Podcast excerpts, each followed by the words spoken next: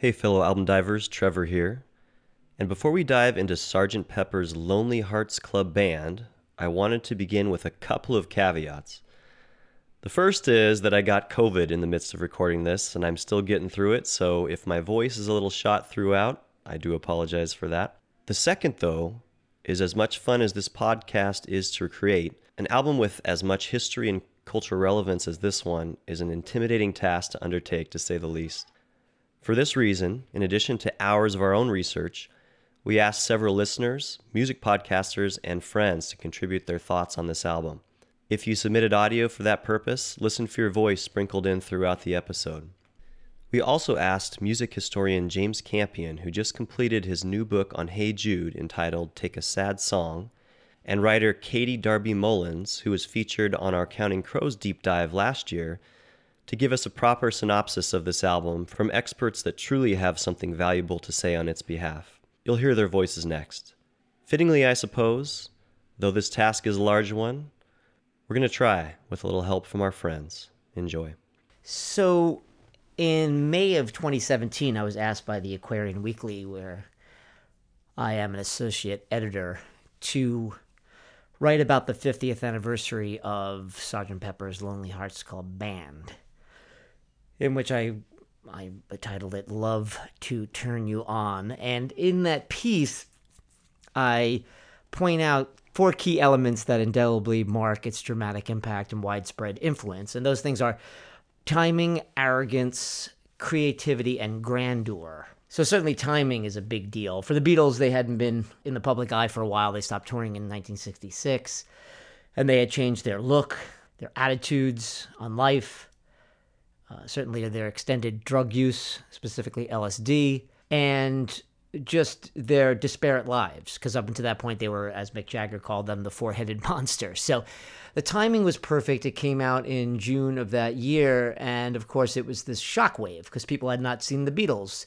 with mustaches and granny glasses and haircuts like that, uh, all wearing those uniforms, which were color splash compared to the monochrome uniforms that they are, you know, costumes that they used to wear and therein lies the, the, the arrogance of it was just that it was a it was a clearly marked artistic statement that immediately drew accolades, but also drew blowback. You know, what do these guys think they are? But I think that it was almost universally embraced, especially by other artists at the time, specifically like see Jimi Hendrix or uh, you know most famously Brian Wilson of the Beach Boys, and um, but it, there was a true arrogance uh, uh, that the Beatles had that was unmarked, uh, or I should say unmatched, and it was plenty marked. And uh, they were they were just uh, on their own plane, and and this album, and it truly was an album, and a great statement by them uh, was an under really underlined that the creativity is um, you know unquestioned. Um, just the use of uh, the chordal changes in, in, in, on this record, the use of uh, strings, the use of um, the styles that they're playing with here, and and the maturity of the lyrics that it started to build from Rubber Soul th- through Revolver, the two records uh, that everyone really recognizes as the precursor to Sgt. Pepper's, and the idea that they could write a song like "She's Leaving Home." When I'm 64, or within you, without you. So uh, and, and, and of course the culmination, a day in the life. So so there was an incredible amount of creativity. The Beatles, beginning with Strawberry Fields Forever and uh, Penny Lane, incredible single that that those songs could have been on the album, but it showed the musical world and their fans and the critics what they were what was about to happen, and still they were unprepared for it. So they they were at their creative peak.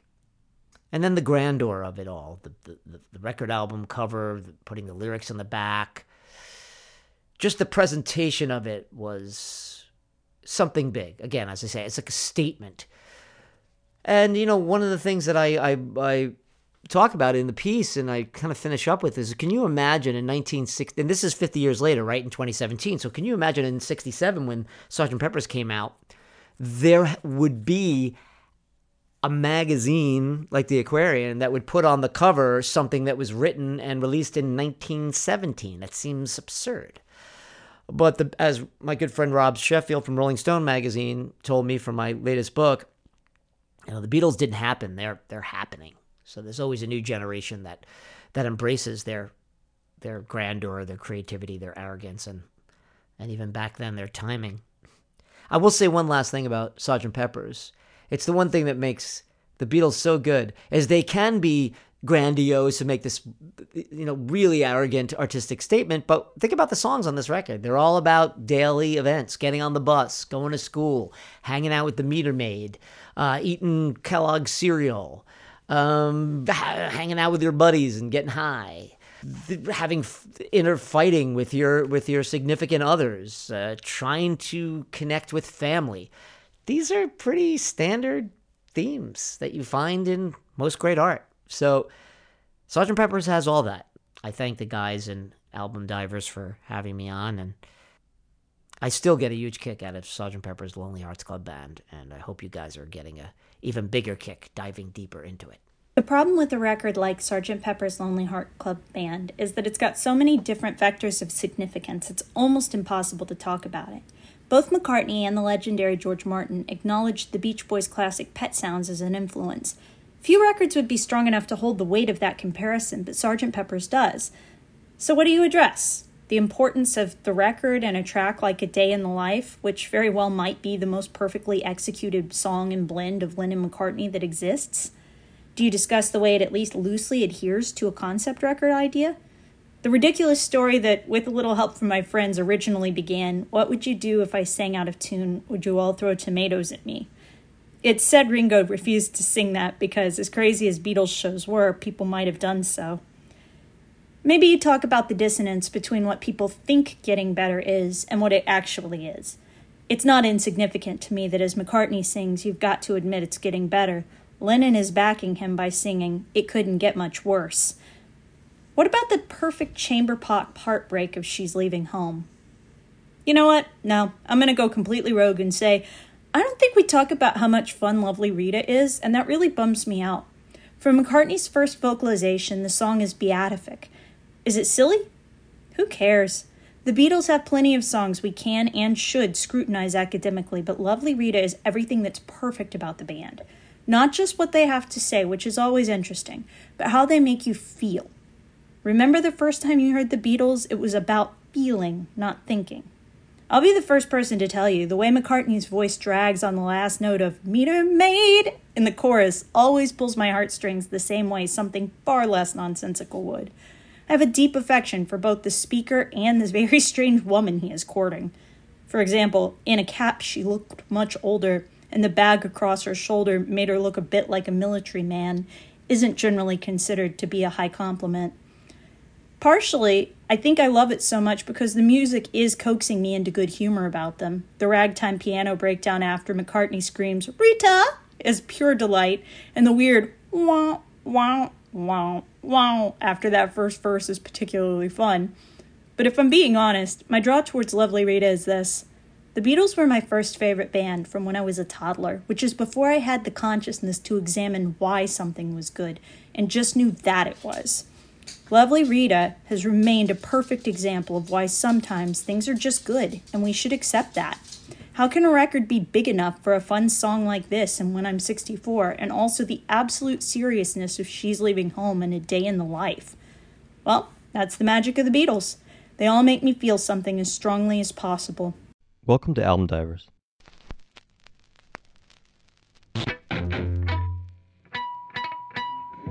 This is a podcast created by two music lovers who still remember listening to albums from start to finish the way the artist intended. We give history, track by track analysis, and delve into the music and lyrics of some of the best albums of the past and today. Thanks for joining us. Let's dive in.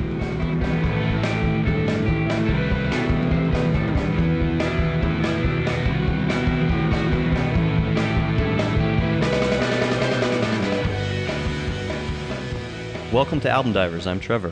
And I'm Shane. On this podcast, we take turns choosing albums to discuss and review. We alternate between an album that was released this calendar year and one that's been around a while. All right, Trevor, this is a big one. Yeah, this is a big one, to say the least. We are going back to May 26, 1967. This one needs no introduction. This is the Beatles and Sgt. Pepper's Lonely Hearts Club Band.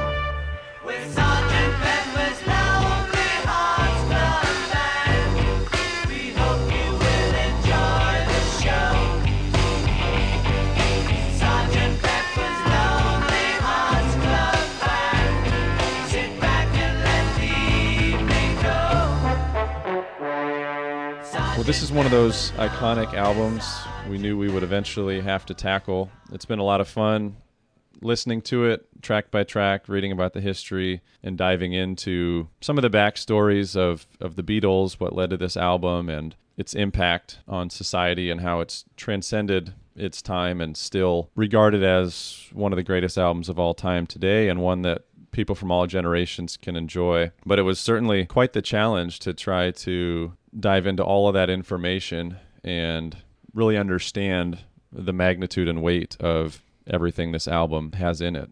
Absolutely. And there's going to be some like this, and maybe this is the biggest one. In our first year, we tackled Pet Sounds by the Beach Boys. I was feeling the same amount of pressure when we did that one of just realizing there is not something we can bring to the table that hasn't already been said about this album. So hopefully, what we can bring is two guys that are kind of jumping into this one for the first time, at least in the sense of really dissecting and listening to these tracks start to finish. I suppose I'm just speaking for myself on that. What was your experience prior to us diving in? Had you listened to this album with any intention before we really decided to do this one, or? Well, I'm sure I've listened to the album from start to finish at some point in the past, but it was probably in my childhood because my dad has this in his vinyl collection and and I'm sure he spun it a couple times or two when we were kids. I knew a lot of the songs fairly well and the message or meaning behind them and some of the information surrounding the lyrics, but I've never gone through track by track, start to finish as an adult with the intention to truly understand the album in its completeness.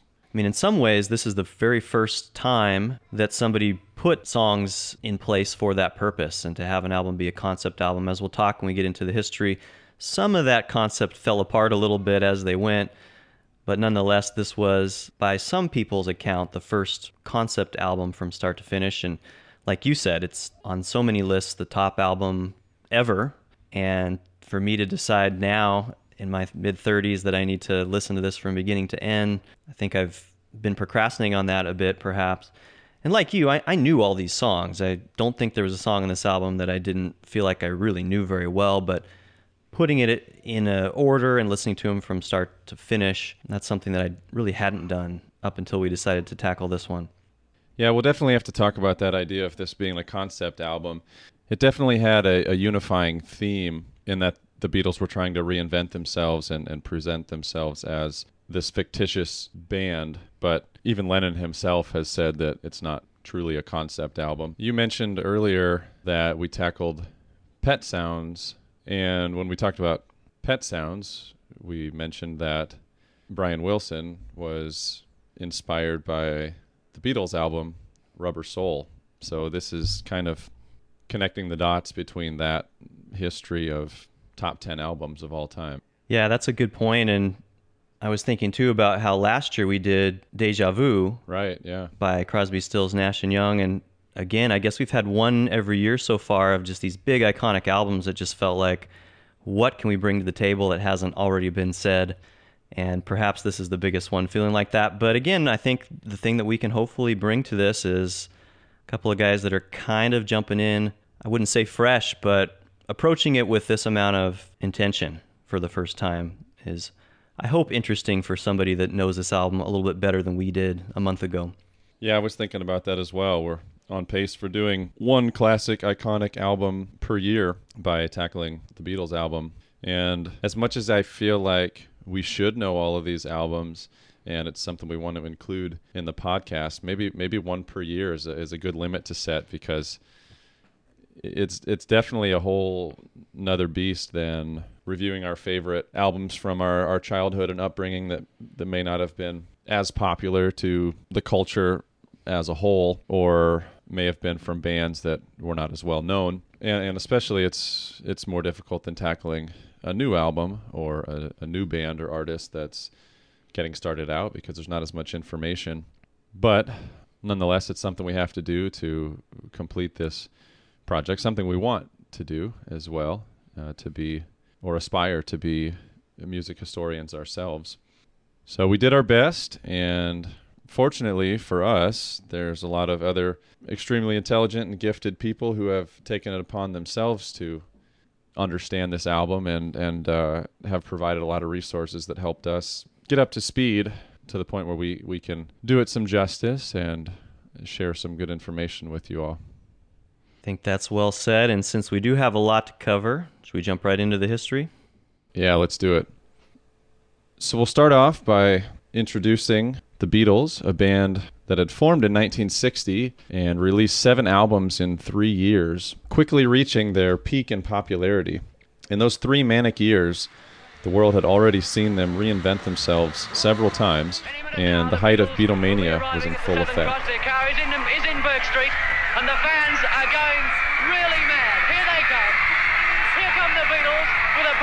The crowd surging forward, absolutely out of control. But the band had become weary of live performance. In addition, an anonymous message while touring in Germany in June of 1966 that said, Do not go to Tokyo, your life is in danger, was enough for the Fab Four to take seriously. Japan's religious and conservative groups particularly objected, and the band continued their tour with 35,000 police to protect the group, transporting them from hotels to concert venues in armored vehicles. I just said they are having more, in, more influence on kids and things than anything else, including Jesus. But I said it in that way which is the wrong way. Yep, yep. Publication of Lennon's remarks about the Beatles being more popular than Jesus in an interview in March of 1966 led to some controversy for the band across the pond in America's Bible Belt. A public apology helped, but their U.S. tour in August of 1966 resulted in significantly reduced ticket sales. And then the Beatles announced they would permanently retire from touring to pursue individual interests. Fans were understandably shocked rumors and speculation began to percolate around the world. Could this be the end of the Fab Four? From here, each member began to seek their own interests independent of the band. George Harrison traveled to India for six weeks to study sitar under instruction of composer Ravi Shankar, where he would also study Hindu philosophy. John Lennon tried his hand at acting in the film How I Won the War and met his future wife Yoko Ono while attending art showings. While Ringo Starr spent time with his wife and son, and Paul McCartney collaborated with producer George Martin on a film soundtrack called The Family Way. Also, while in London without his bandmates, Paul finally took LSD for the first time, having long resisted the insistence by the other Beatles to do so. This gave Paul a renewed sense of possibility, which would come to define the band's creative direction going forward. A few months later, in November of 66, on a flight from Kenya back to London, Paul envisioned a single song centered around the idea of an Edwardian military band. This song became the impetus for a concept album called Sgt. Pepper's Lonely Hearts Club Band. As legend and story often take on a life of their own in works of this magnitude, it's also rumored that it stemmed from a musing aboard the flight between Paul and Beatles road manager Mel Evans around the S&P of the salt and pepper packets. Whichever way it originally came to be in his mind, in February of 1967, Paul decided that the new album should be a performance by a fictional alter ego band that would afford them the freedom to experiment and release them from the Beatles' image that they had come to feel trapped in. Interestingly, the concept by Paul was not discussed with the rest of the band to begin the sessions, but took on a life of its own throughout their time in the studio.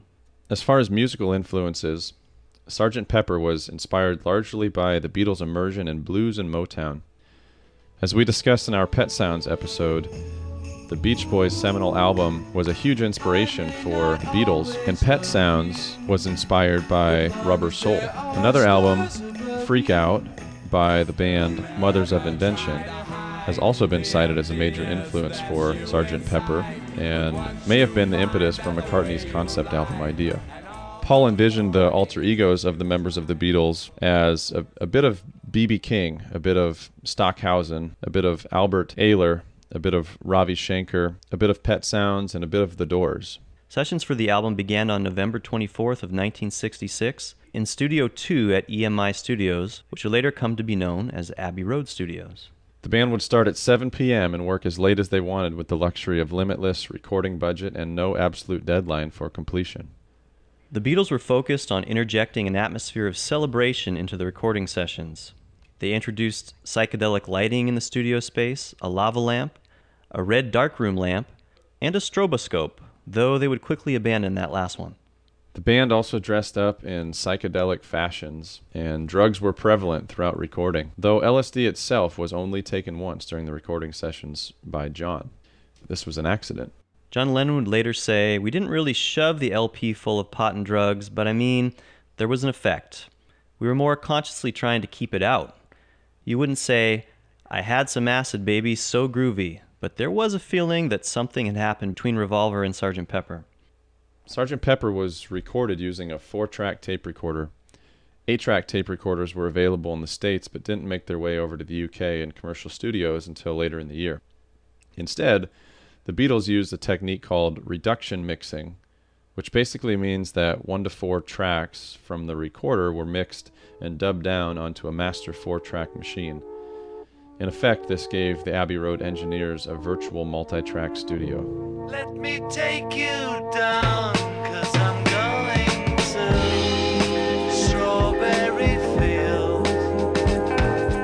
first two songs recorded were Strawberry Fields Forever, a song that took an unprecedented 55 hours to record, and Penny Lane. Neither of these songs would end up on the album itself, but were subsequently released as a double A side in February of 1967 when George Martin was pressured by EMI for a single. This decision, Martin would always say, was the biggest mistake of my professional life. The double A side failed to reach number one in the UK, and British press began to speculate that maybe the Beatles' run of success was coming to a close. They, of course, couldn't have been more wrong. In fact, Paul McCartney has been quoted as saying, Music papers started to slag us off because Sgt. Pepper took five months to record. And I remember the great glee seeing in one of the papers how the Beatles have dried up. And I was sitting there rubbing my hands saying, You just wait. McCartney would write more than half of the material on Sgt. Pepper and assert increasing amounts of control over the recording of his compositions.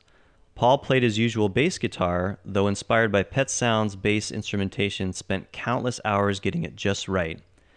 He also played piano, grand piano, and organ in addition to electric guitar on some songs. Though Paul's role in the band took center stage, each member would push themselves throughout the making of this record.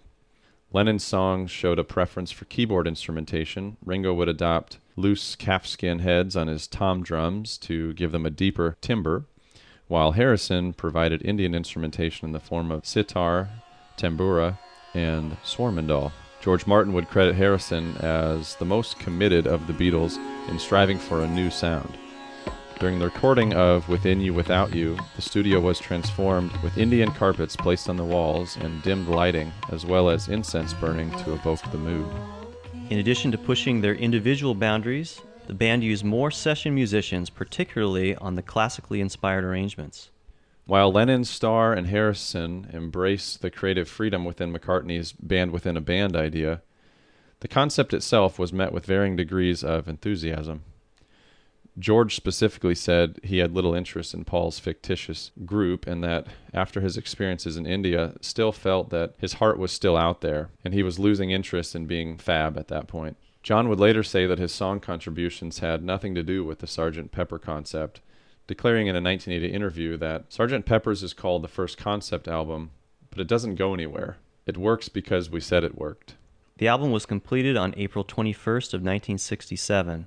The Beatles took an acetate disc of the finished album to Cass Elliott's house of the Mamas and the Papas, and there, at 6 a.m. in the morning, they played at full volume with the speakers set to open windows. Residents of the neighborhood subsequently opened their own windows and listened, as they understood this to be the yet released Beatles album. After its release, Sgt. Pepper was widely culturally perceived by listeners as the soundtrack to The Summer of Love. There was a pervasive search for higher consciousness and an alternative worldview. Rolling Stone magazine's Langdon Winner said, The closest Western civilization has come to unity since the Congress of Vienna in 1815 was the week Sgt. Pepper was released. For a brief while, the irreparable, fragmented consciousness of the West was unified, at least in the minds of the young. In his book Electric Shock, author Peter Doggett describes Sgt. Pepper as the biggest pop happening to take place between the Beatles' debut on American TV in 1964 and Lennon's murder in 1980. And it was immediately everywhere, American radio stations interrupted their regular scheduling to play the album virtually nonstop, often from start to finish. None of the songs were released as singles, emphasizing its identity as a self contained work. In the wake of its release, Sgt. Pepper was celebrated by the counterculture movement of the times. Timothy Leary labeled the Beatles as avatars of the New World Order. McCartney's LSD admission formalized the link between rock music and drug use. Even the very idea of the Beatles redefining themselves as a fictitious band resonated at the time with the young people in the US and the UK who were seeking to redefine themselves and were drawn to communities that embraced the transformational power of mind altering drugs. British writer Colin Larkin, in his Encyclopedia of Popular Music, wrote that it turned out to be no mere pop album, but a cultural icon, embracing the constituent elements of the 60s youth culture pop, art, garish fashion, drugs, instant mysticism, and freedom from parental control. The album topped the record retailer albums charts for 23 consecutive weeks from June 10th, with a further four weeks at number one in the period through February 1968. It sold 250,000 copies in the UK during its first week on sale there. It held the number one spot on the Billboard Top LPs chart in the US for 15 weeks from July 1st to October 13th, 1967, and remained in the top 200 for 113 consecutive weeks. Its 2.5 million copies, sold within three months of release, exceeded that of all prior Beatles albums. It was the best selling album of the decade in the UK. In addition to sales, the album received widespread critical acclaim. Newsweek's Jack Kroll called Sgt. Pepper a masterpiece and compared its lyrics with the literary works of Edith Sitwell, Harold Pinter, and T.S. Eliot. The New Yorker paired the Beatles with Duke Ellington as artists who operated in that special territory where entertainment slips into art. Sgt. Pepper has sustained its popularity and credibility into the 21st century. It is the third best selling studio album in UK history and among the top 20 best selling albums of all time worldwide, with recent data showing 32 million copies sold.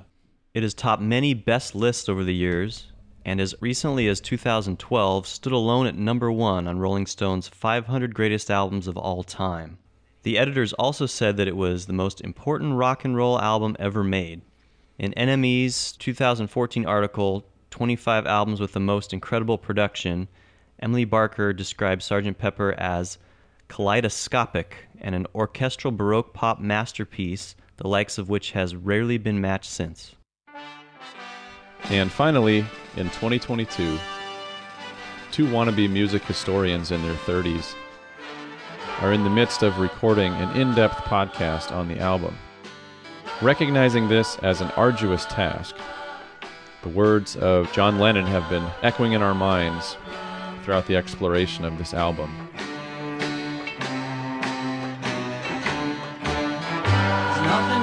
There's nothing you can do that can't be done, nothing you can know that isn't known, nothing you can see that isn't shown.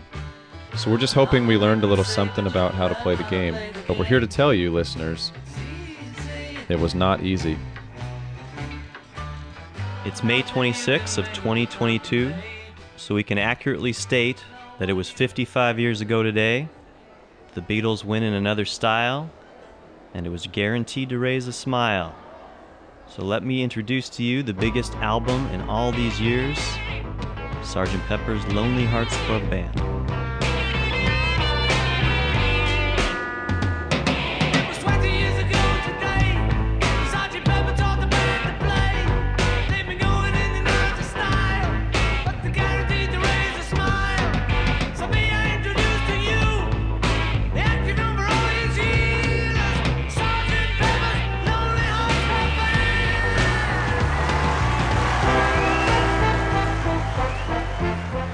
Trevor and Shane? This is Brian Colburn from the Playlist Wars podcast, and I appreciate you inviting me to talk about my favorite song from the Beatles, Sgt. Pepper's Lonely Hearts Club Band.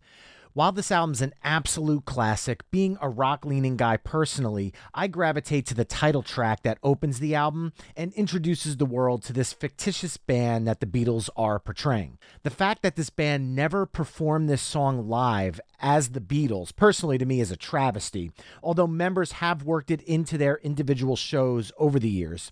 This is one of the Beatles' most rocking tracks, in my humble opinion, and would easily make a top 10 Beatles playlist if I were creating one for an episode of Playlist Wars. Once again, thank you, Trevor and Shane, for inviting me onto your show. And if the listeners would like to learn more about Playlist Wars, you can find us wherever you listen to album divers, such as Apple Podcasts or Spotify.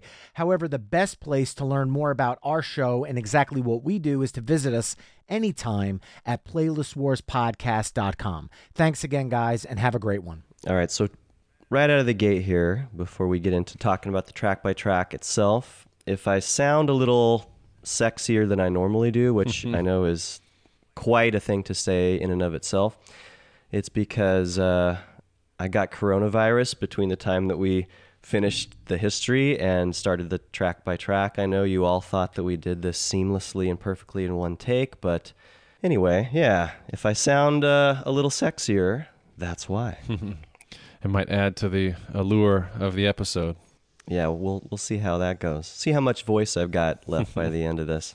All right, so that was a sample of track one that leads into this album here and introduces the Beatles' alter egos or stage names, fictitious characters, if you will, that will be participating in this album that is conceptually thrown out there as a, a concert. So you hear the the crowd getting ready, you hear the band introducing themselves, and it really has that live performance feel to it from the get go. Definitely. Yeah, I love that you can hear the sound of the crowd, especially that first 10 seconds and that pit orchestra kind of warming up in the background that really gives it that live feeling. And you've got Paul acting as sort of a MC for the night and introducing this band. Then John Lennon is this fictitious lead singer who starts singing this appreciation for the fans and saying it's wonderful to be here. You're such a lovely audience. And I thought it was kind of interesting because um, here the Beatles are just deciding that they're done playing live, that they're stopping their live touring. We're going to become a studio band now. And then the very first thing that they create after that, that makes it onto an album anyway, is this song that is like a live performance. Um, and I thought there was some sort of interesting art imitating life aspect to that. Yeah, definitely. Ex- except they're reinventing themselves as this new band. So, so in a way, they're saying we're not touring anymore as the Beatles, but here we are as Sergeant Pepper's Lonely Hearts Club Band, and then maybe there's that little live performance to, to make it a little, a little interesting. Sergeant Pepper's Lonely Hearts Club Band never said that they wouldn't Exactly live right. anymore. Yeah, yeah. So I think that that's kind of the creative move that they they did there. There's a, a quote from Paul McCartney that I want to share because I think it sums up the beginning of this album really well, and it gives reference to one of my dad's all-time favorite bands. So I had to include it. Uh, Paul says, "I I thought it would be nice to lose our identities." To submerge ourselves in the persona of a fake group. We would make up all the culture around it and collect all our heroes in one place. So I thought a typical stupid sounding name for a Dr. Hook's medicine show and traveling circus kind of thing would be Sergeant Pepper's Lonely Hearts Club. That's awesome. I like that backstory to this. And this is a good time, I think, to mention that this really was Paul's creation and idea as far as this concept. We'll see as we get into the rest of the tracks that not all of them carry through that same theme, but I love that Paul was envisioning that from the get go and that it starts the album off.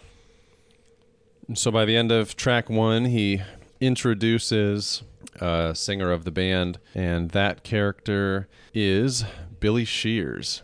That's right, Billy Shears, played by Ringo Starr. So that takes us to track two. This one is titled With a Little Help from My Friends. What would you think if I sang out a tune, would you stand up and walk out on me? Lend me your ears and I'll sing you a song, and I'll try not to sing out of key. Hi, my name is Norm.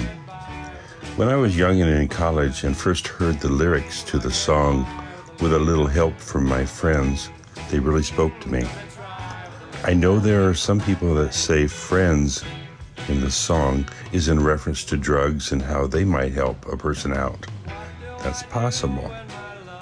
But what I really got out of the words was during that time in my life, I needed true friends people that could help me kind of navigate the young individual I was becoming, help me grow as a person, and be there for me no matter what. Two of those such great friends is Terry and Karen, and they are still in my life some 50 years later. They are like my chosen family and have been there with me since college. A buddy of mine from more recent years is Kurt. He and I taught school together for over 25 years. He's become like a brother to me. To this day, I get by with a little help from all three of these great friends. These people are the ones I can count on to listen whenever I need it, give me advice, and never judge my opinion.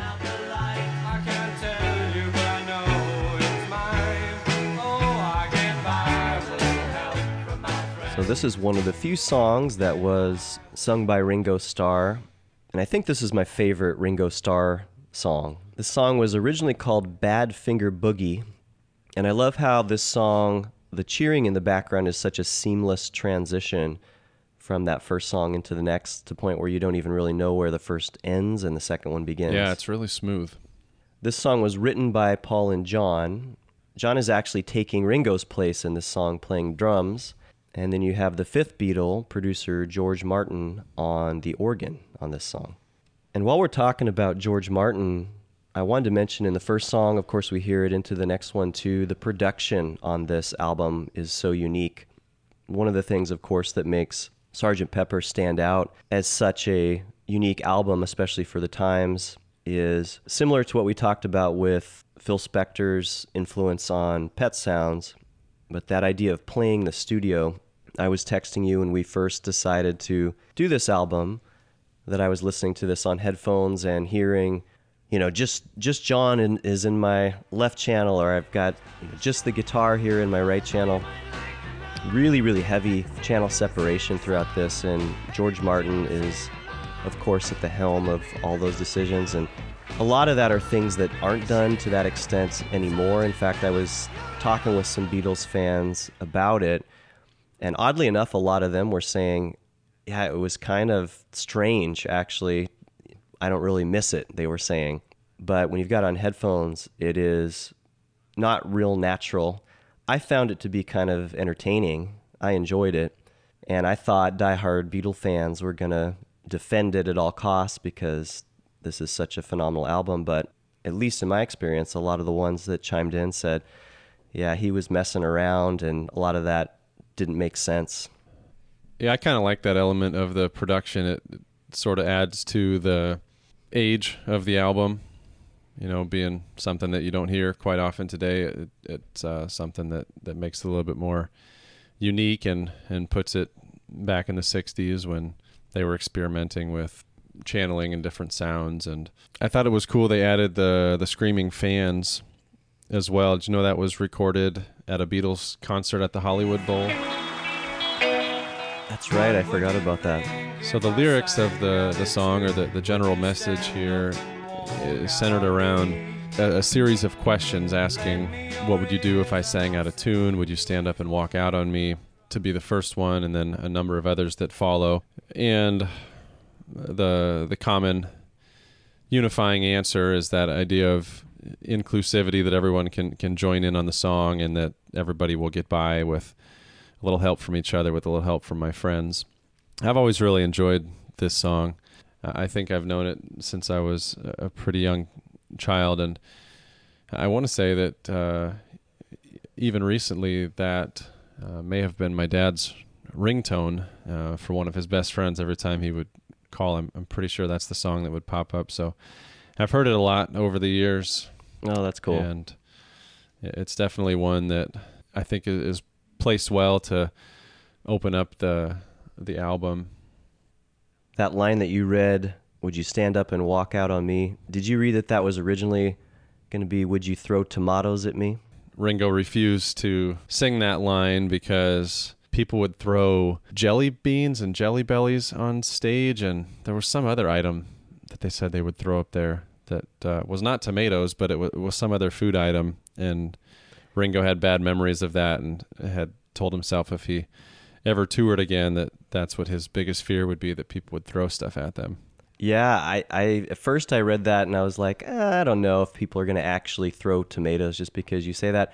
But I read that same thing. It was actually George Harrison that had made a comment that he liked Jelly Bellies in the early days of the Beatles. So fans decided they'd throw jelly beans at the stage when they were performing.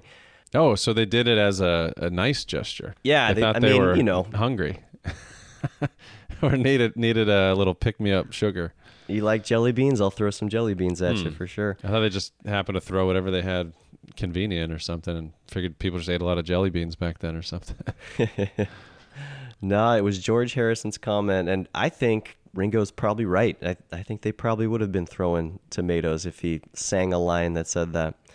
It reminds me of um, there was a Foo Fighters music video that had like a Mentos, like a fake Mentos commercial for their first album, and they had to quit playing that song, the Foo Fighters, because fans would just throw Mentos on the stage Oh, wow. over and over again. So I think uh, they people do have to be careful. Wow. Bands do have to be careful about that. Looking back at my uh, notes here from the the first track, I forgot to mention the line that I wanted to comment on uh, was when they said they've been going in and out of style, but they're guaranteed to raise a smile. You know, obviously talking about the fictitious band Sergeant Pepper's Lonely Hearts Club Band, but we know that's just a stage name for the Beatles. And so for them to start this album by saying they've been going in and out of style, they mention that right away in track one here, and then it transitions into with a little help from my friends, which again has that same conceptual idea behind it of, of the Beatles being a popular, successful band, but also being challenged by some people and, and having some struggles and needing the help from their friends to get by. Yeah, I think that's a good connection there. There's that line that Ringo says in the song that says, "And I'll try not to sing out of key." me your ears and I'll sing you a song and I'll try not to sing Most of the Beatles albums had at least one Ringo Starr song, and I read that Ringo would always apologize in advance for any wavering vocals. So in a way, that was kind of a very Ringo line. I know I, these words were written by John and Paul, but maybe they stuck that in there thinking this is a good line for Ringo to sing since he's going to probably say that anyway. I read that he recorded this song with all of them surrounding him as well. Did you, did you see that? I did, yeah. Just to give it that, that feeling of togetherness and, and I got my people right here. That's and maybe right. to encourage him since he doesn't take lead vocals very often. Yeah, in fact, the story behind that was the song was recorded after a photo shoot for the album cover. So this was recorded a little bit later. And of course, that album cover is very elaborate. I don't even know if we're going to get time to talk about the album cover at some point here, but Starr planned to head home, but the other Beatles convinced him to pull this all nighter with them and sing his part. And this was literally Ringo getting help from the other members of the band to get through the song. In fact, they were all standing around him, basically propping him up for moral, moral support because he was so exhausted at that point. Oh, wow.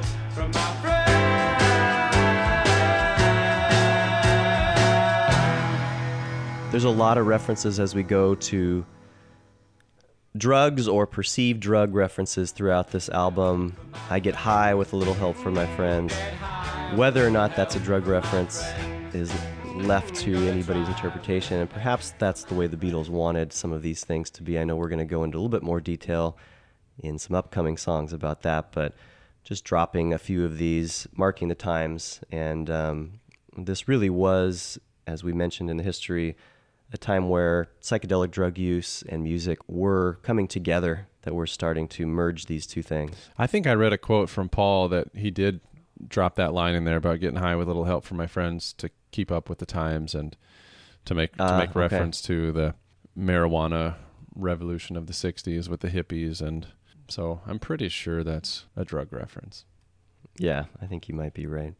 My favorite line in the song after reading all the history is What do you see when you turn out the light? I can't tell you, but I know it's mine.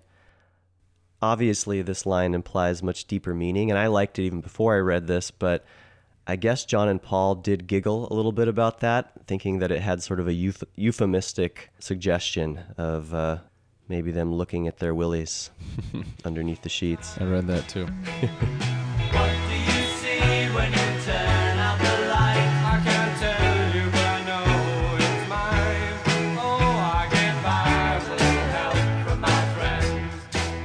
I would have never picked up on that listening to the No. song.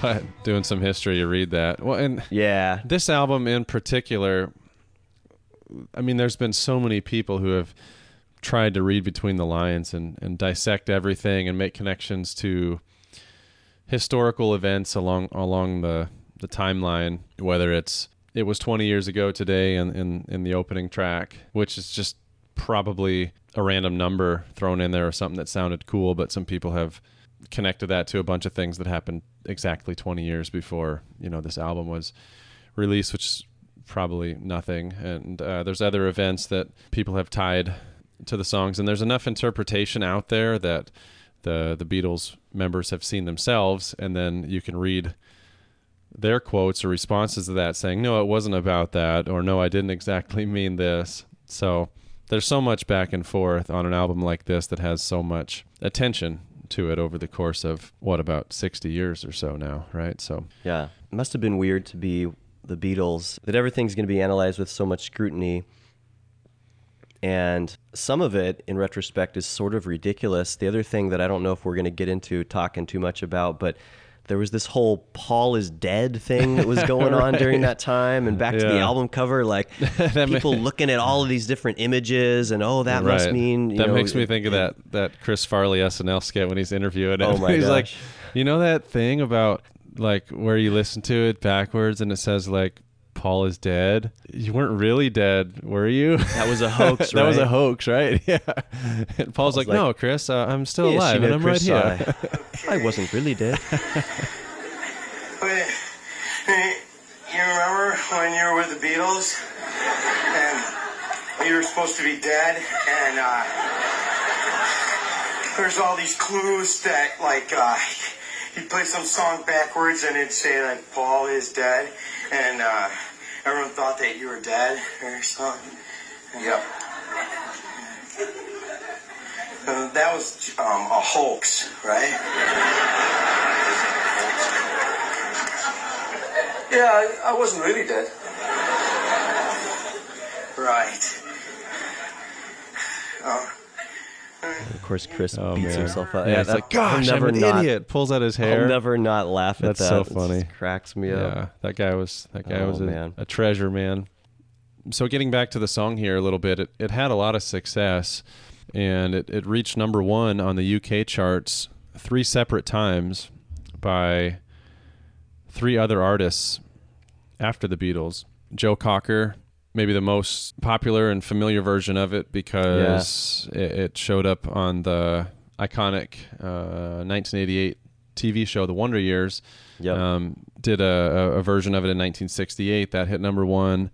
Another band, Wet Wet Wet, uh, did did it in 1988, and Sam and Mark again in 2004. And, and every time that song hit number one again. So, I mean, obviously that probably speaks to these artists for doing a good uh, remix of the original song, but it, it also goes to show how much it speaks to the audience, especially in the UK, how, how big this song is, how big the Beatles were over there for for these lyrics to, you know, you could say maybe be sung by almost anybody, and it's going to come across as a hit.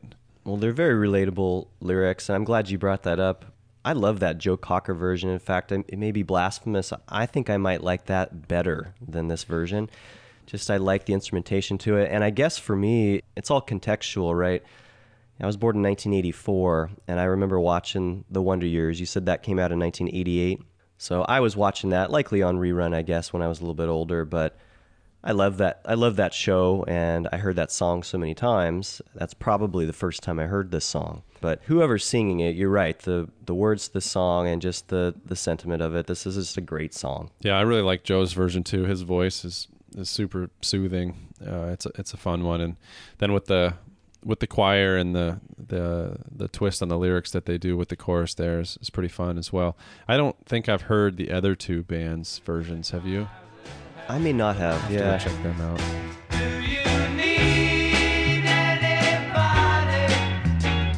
I need somebody to love. Well, as we transition away from the song, we were talking earlier about drug references being written into these songs, whether on purpose or on accident.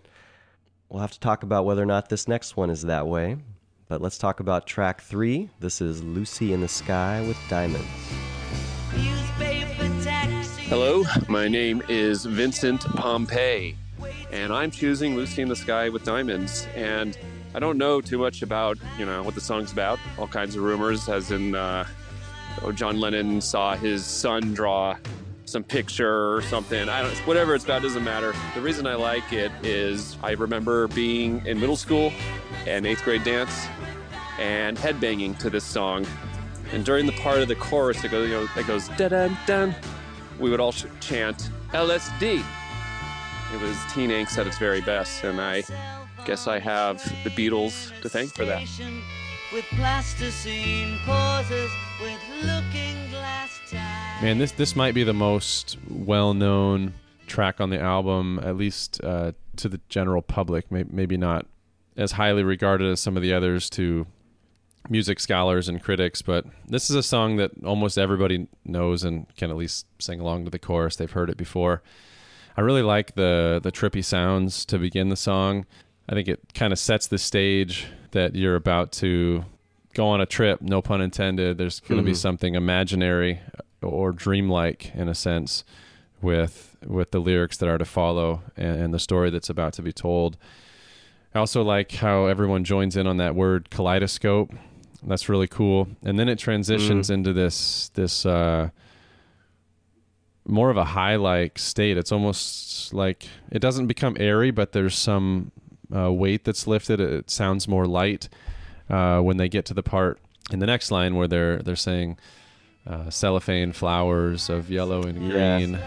You know that, part like just really sets the stage, and then of course It's the kind of floating, right? Right. It's like yeah. floating. Yeah. Floating is a good way to describe it, and you're like kind of drifting off. It almost makes you want to close your eyes and just kind of Yeah. imagine this backdrop that the words are painting.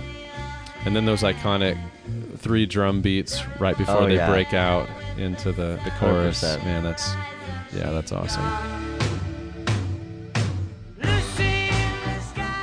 You're reading my mind on that. Yeah, there's there's something. I mean, there's it's so simple. And Ringo gets a bunch of crap for being a really simple drummer in a lot of ways. I mean, as as well regarded as all the Beatles are, sometimes Ringo gets thrown under the bus for whatever reason for being the the least talented Beatle or something like that. But I've read other music historians talking about how no Ringo is perfect for this band. Um, it's simple, but it's exactly what he needed to be. And that's a perfect example of his style. Just those three drum hits are perfect. It suits that song exactly because it breaks you out of that floaty trance that you were d- describing. Right, and the whole song kind of does that, where you're back and forth between some trippy verse, you're back into this dream state, and the story continues, and then all of a sudden that dun dun dun, and then it goes back to the chorus. So there's always sort of that reprieve where everybody's just singing along, and then they take you back into this relaxed, flowy state. It's really well done overall. Uh, music, the story, uh, the whole nine yards. I, I think this is a pretty complete song. Yeah, and you said it really well how the words and the music go together in this song. The words were inspired by a hallucinatory chapter of Lewis Carroll of Alice in Wonderland fame novel in 1871 that is called Through the Looking Glass. And particularly, there was a chapter called Which Dreamed It, in which Alice floats on a boat beneath sunny skies. And as the story goes, it's also based on a, a pastel drawing by four year old son Julian of his classmate uh, Lucy O'Donnell uh, that he himself had written at the top, Lucy in the Sky with Diamonds, but I definitely do not buy that story.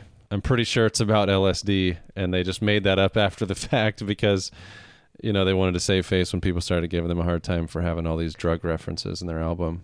I now I've I've gone the other way on that because before I knew the story about Julian's drawing, I assumed it had to have been about LSD, and then somebody told me that story much before we were doing the research for this, and I said the same thing as you. I was like, okay, well, maybe that actually did happen, but he saw the drawing Lucy in the Sky with Diamonds, and he was like, hey, LSD, and he was inspired that way.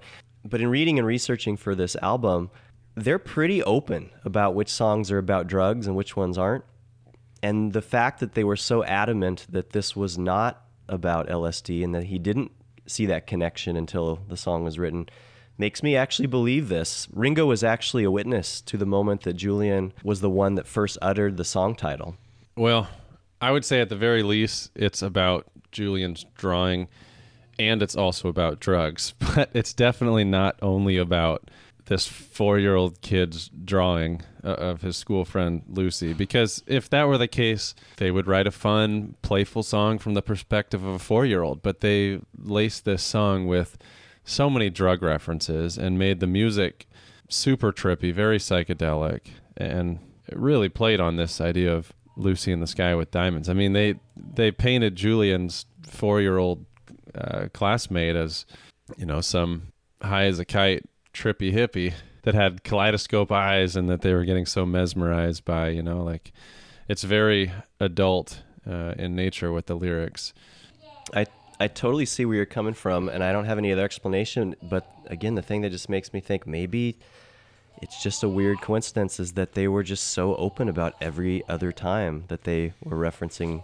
drugs. I don't And in this one, they are so insistent that Not they sure weren't. i feel So- like it's one of Yeah. those instances where somebody called them out on it they denied it and they they held to that long enough that they said well that's our story at this point if we go back on it then we're liars and they're never going to believe us on other things so we're just going to have to say that it was about julian or or maybe they didn't want to ignore the fact that they did get the inspiration from him or maybe they wanted to disconnect the the drugs from you know the four year old you know they didn't want to say well this came from a, a four year old's innocent drawing of his classmate and then it inspired us to write a song about our experiences on psychedelics.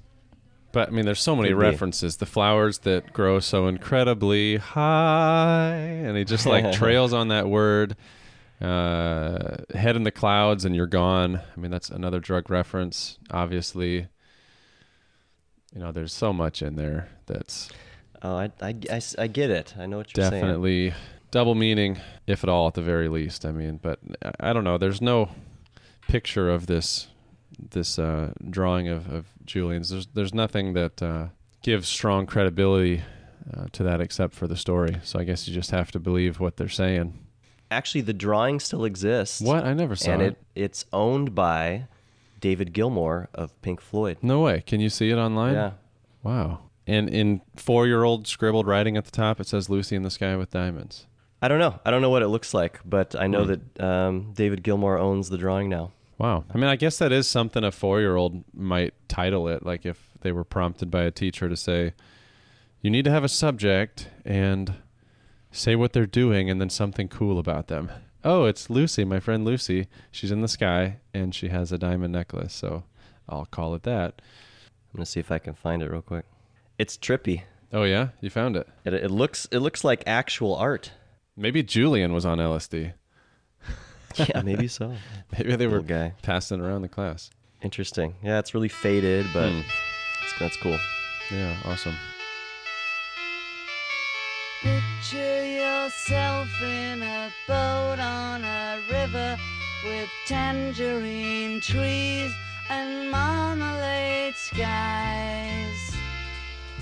Well, you mentioned the, the, the imagery that the music creates. I, I really like that line. Picture yourself in a boat on the river with tangerine trees and marmalade skies. That picture yourself in a boat on the river comes from uh, Alice in Wonderland. There's another reference to that movie in this song too. I can't remember which one. But then that that line in completion, and I think maybe the line before it and the one after, has been depicted in a a, a painting um, by a famous artist as well. Did you happen to see that? No. Oh, that's that's really cool. I, I think I came upon that um, on the Genius website, reading about the lyrics.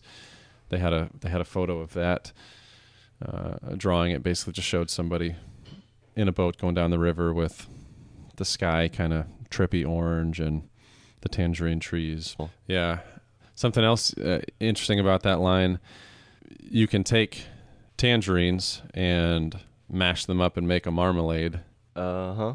Either, you know, in their head or in their imagination, they're taking these tangerines off the tree and they're turning it into jam and then painting it across the sky and just getting lost in this wild, colorful place. I mean, that, that parallels a lot with the movie Alice in Wonderland uh, as well, which also has a lot of drug references, by the way. Yeah. So, more evidence that this song is probably about LSD.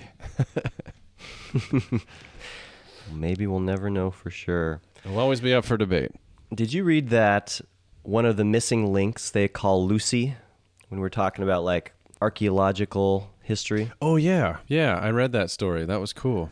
Yeah, yeah. There was a 1974 fossil that was 3.2 million years old of Australopithecus. I'm not going to be able to say the next part of that. Yeah, isn't it the oldest uh, ancestor to humans ever found? I think so. I think so. And the reason they named it is because all of the archaeologists were listening to this album so much. Getting high on LSD the- and like, oh while yeah, they were celebrating their discovery, and so they decided to call it Lucy in honor of this song, or in honor of Julian's four-year-old classmate.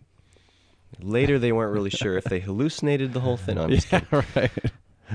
Yeah. But yes, that that is why. I, I mean, I always knew that that ancestor, that ancestor to humans, was called Lucy, and I never knew why. Yeah, I didn't realize neither. that was a Beatles reference Yeah, until pretty we started doing the history here. Mm-hmm. A couple other little interesting tidbits on this one musically. They sped everything up on this to kind of make it sound a little bit trippier and just giving it that psychedelic sound. And it's only Paul's bass and George's lead guitar that are at normal speed. So even John Lennon's vocals are sped up a little bit just to sound a little bit different. And Lennon didn't really like his vocals. He wished he had a little bit more time to devote to it. But that's kind of John Lennon as I'm learning from doing this. He he was always pretty self-critical. Mm-hmm.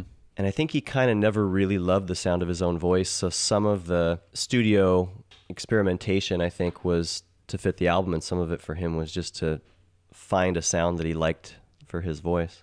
But I really like it. I think it adds something to the sound, of course, and the the feel of this song. Oh yeah, it's definitely fitting. There's another verse I, I wanted to highlight. I always I always laugh at this one. Follow her down to a bridge by a fountain where rocking horse people eat marshmallow pies. I just picture these people like rocking back and forth on the horse, not going anywhere, not doing anything, just stuffing their face with marshmallow pies. We mentioned in the in the history that I had never really listened to this album from start to finish, but I knew all these songs really well. This is one of the ones I felt like I knew the best. I remember I had a compilation CD, and I would have been in sixth or seventh grade when I got really into this compilation album. In fact, I got into it so much I was sharing this with friends. I was doing that typical put a blank tape into a CD player and hit record and record the CD and giving that out to friends at school that were going, "Hey, I want I want that Beatles album. Bring give that to me." And I got several friends into the Beatles because of this compilation album that I was giving them cassettes of. And we had a uh, wax museum assignment in school, meaning that we had to like dress up as a character or a person, a famous person, and then parents would come in and like push a button on our shirt and we would do this monologue like we come to life and talk about who these historical uh, figures we, we were, were portraying and me and three other buddies were the beatles during this time and i just remember this is one of the songs that uh, i got really interested in it was just so interesting Cool. and trippy to me to hear the, these words i'll have to share that Yeah. picture with you i actually That's found awesome. it the other day Oh, I wanted to ask you too. Did you have a kaleidoscope as a kid? Uh, I think I had like a little cheap one, like like party favor one, not a really cool one. I was always fascinated by them as as kids. I, I don't know if I still have any at home or if I've lost them over the years, but I, I know my, my dad really liked them as well, being an art teacher. You should get one for Will. That would be a, a cool thing for him to I discover. probably like like that. Yeah, how to how to look in there and, and turn it and and figure out that he can control the image. It It'd might be a little too. Too hard for him to figure out, like closing one eye and looking in, but it won't be long before Right, he'll yeah, be able it'll- to something it'll like take some time. Have to, have to do that.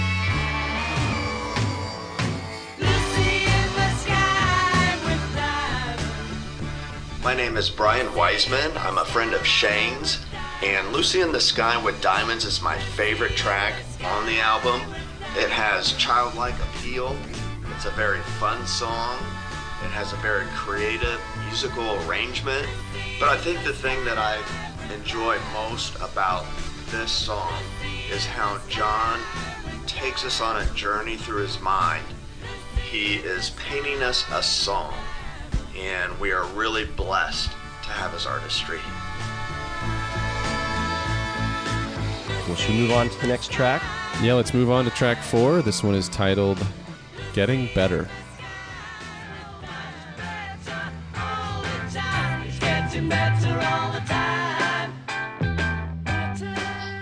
My name is Gary, and one of my absolute favorite songs on the Sgt. Pepper's album is Getting Better. I'd love to have a sophisticated take about the staccato of the strings and the percussion and how that countered against the bass or something about the lyrics, but honestly, I just love that it's a simple pop ditty. The refrain of getting better and just the simple rhythm of the music just puts me in a good mood. And a lot of times when I'm listening to music, that's just what I want. And the Beatles just took it to the highest possible level.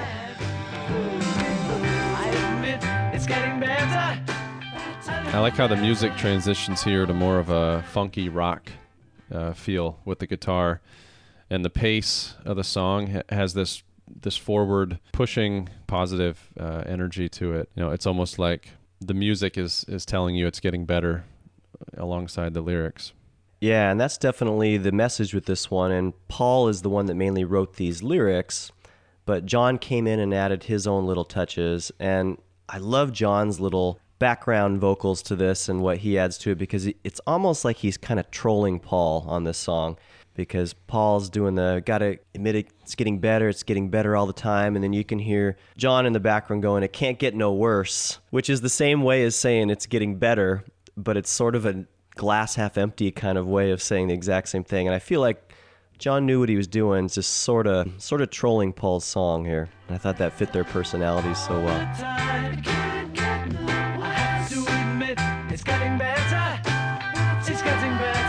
Yeah, definitely, and it it uh, it adds an extra element to the the message because saying something is getting better doesn't really tell you your starting point, but but saying it can't get much worse implies that things are pretty bad. Yeah, yeah. You know, so so there is a little extra that's added by that, but it is kind of fun to hear them kind of call and response. Yeah, there you go. Yeah, Yeah. that is kind of cool how they go back and forth on that. Some deep lyrics in this one though, some uh, confessions. I used to be cruel to my woman. I beat her and kept her apart from the things that she loved.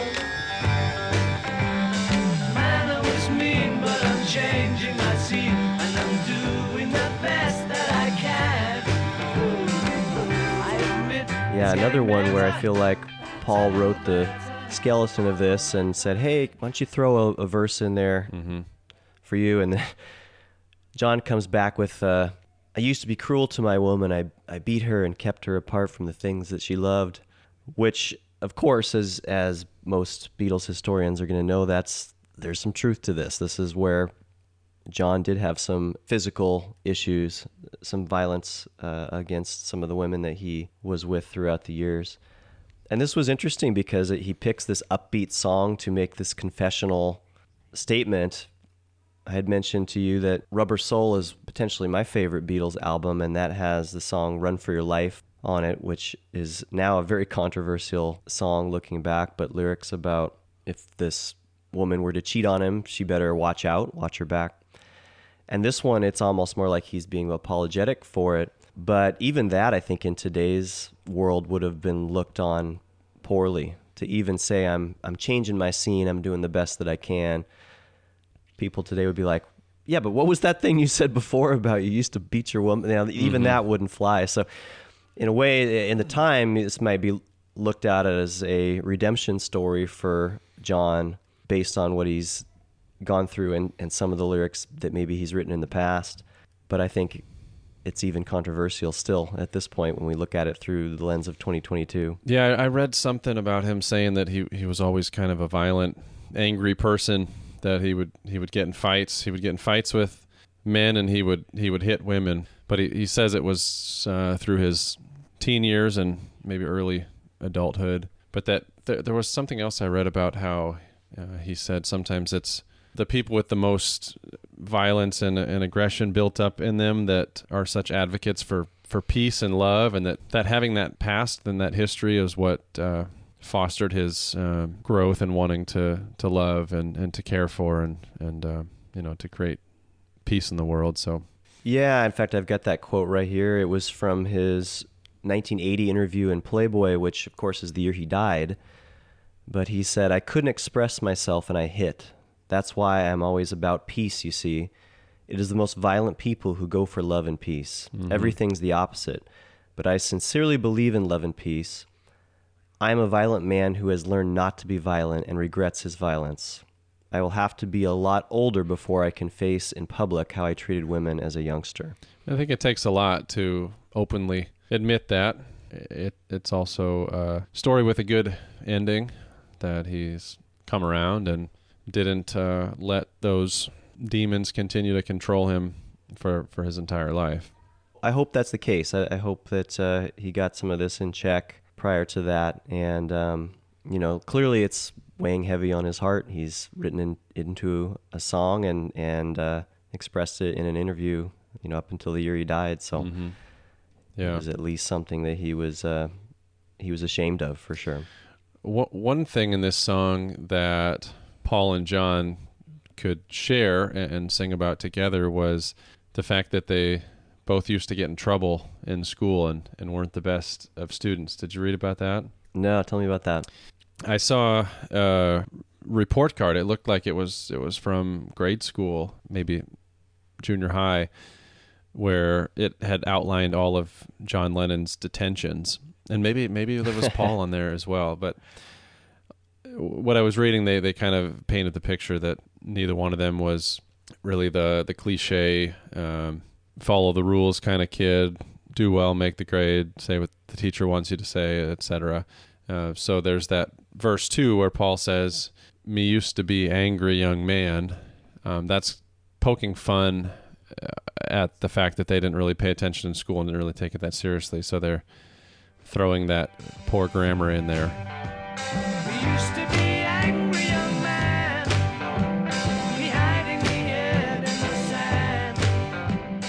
Uh, and then me hiding me head in the sand is is kind of a way of uh, connecting on that idea of neither one of them really liking school or being kind of rebellious. well, you know, they they made themselves into all right, Right, gentlemen. Yeah. as- history was okay to them. Yeah.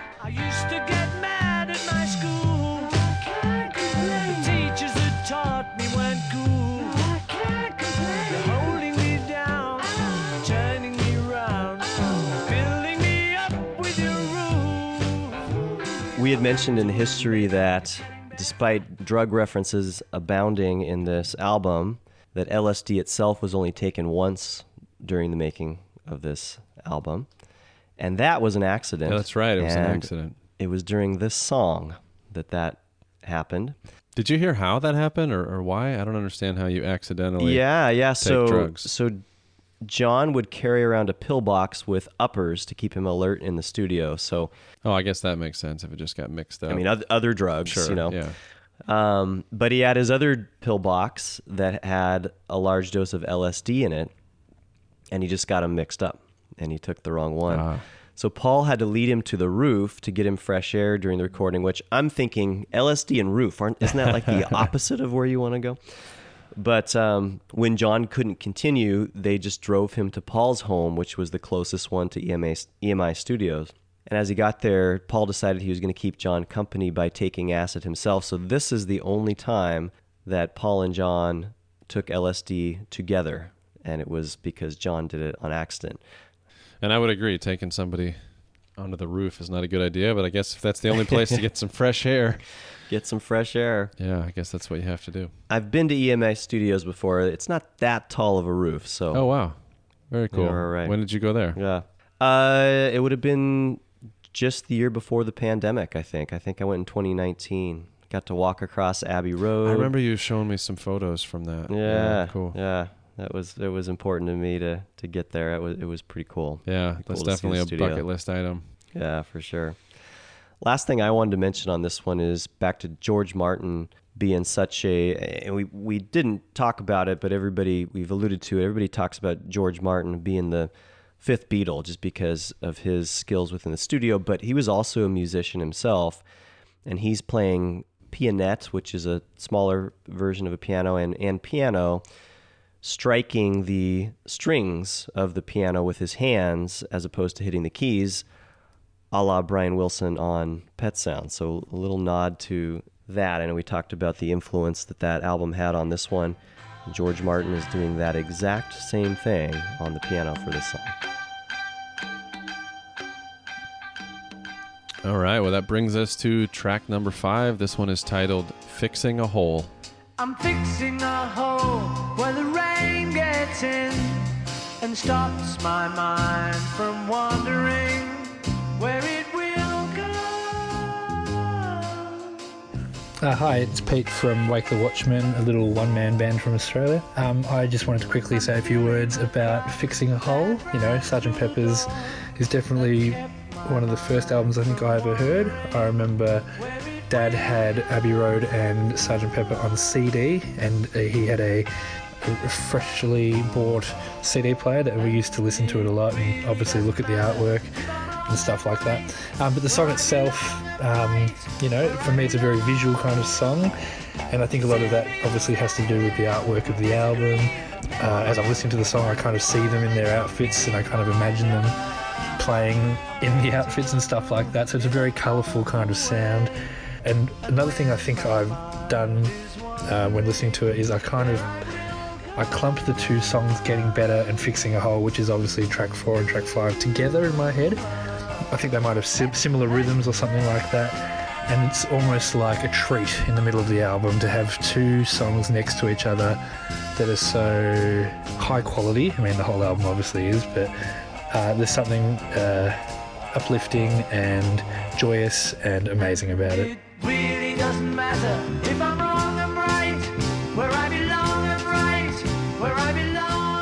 Of all the songs on this album, this might be the one that I was the least familiar with. Again, I had heard all these songs, and had, this one is no exception.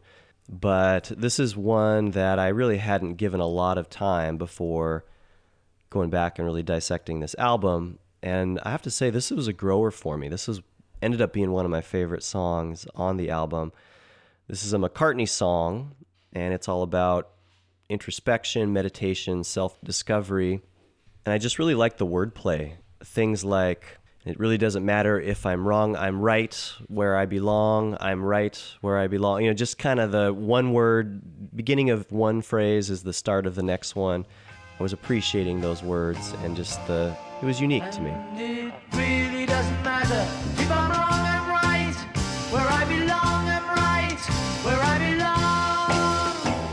Yeah, I didn't know much about this song either, but I would agree with what, what you said. Those are some unique elements.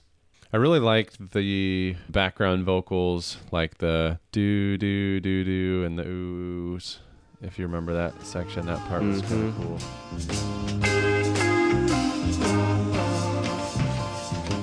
And the bass guitar was a nice touch on this one too. I don't I don't know if we really heard that standing out much in previous tracks. It does stand out a lot on this one, yeah. Cracks that ran through the door and kept my mind. This song was not recorded at Abbey Road Studios, actually. The studios were booked for whatever reason, and so it was recorded in a nearby studio. I would love to know what band bumped out the Beatles that day to record the song. Yeah. I imagine that it would be like That'd be their claim to fame. it was previously established that this day was taken up by somebody else, and the Beatles were like, ah, but we really want to record it today, or for whatever reason, and they decided not to wait. Mhm. But it makes me think like, oh, I would love to be that band. Just be like, yeah, Beatles had to scoot so that we could get done with our song. There's a quote from McCartney that I want to share that elaborates on the, the meaning of this song, gives you some context.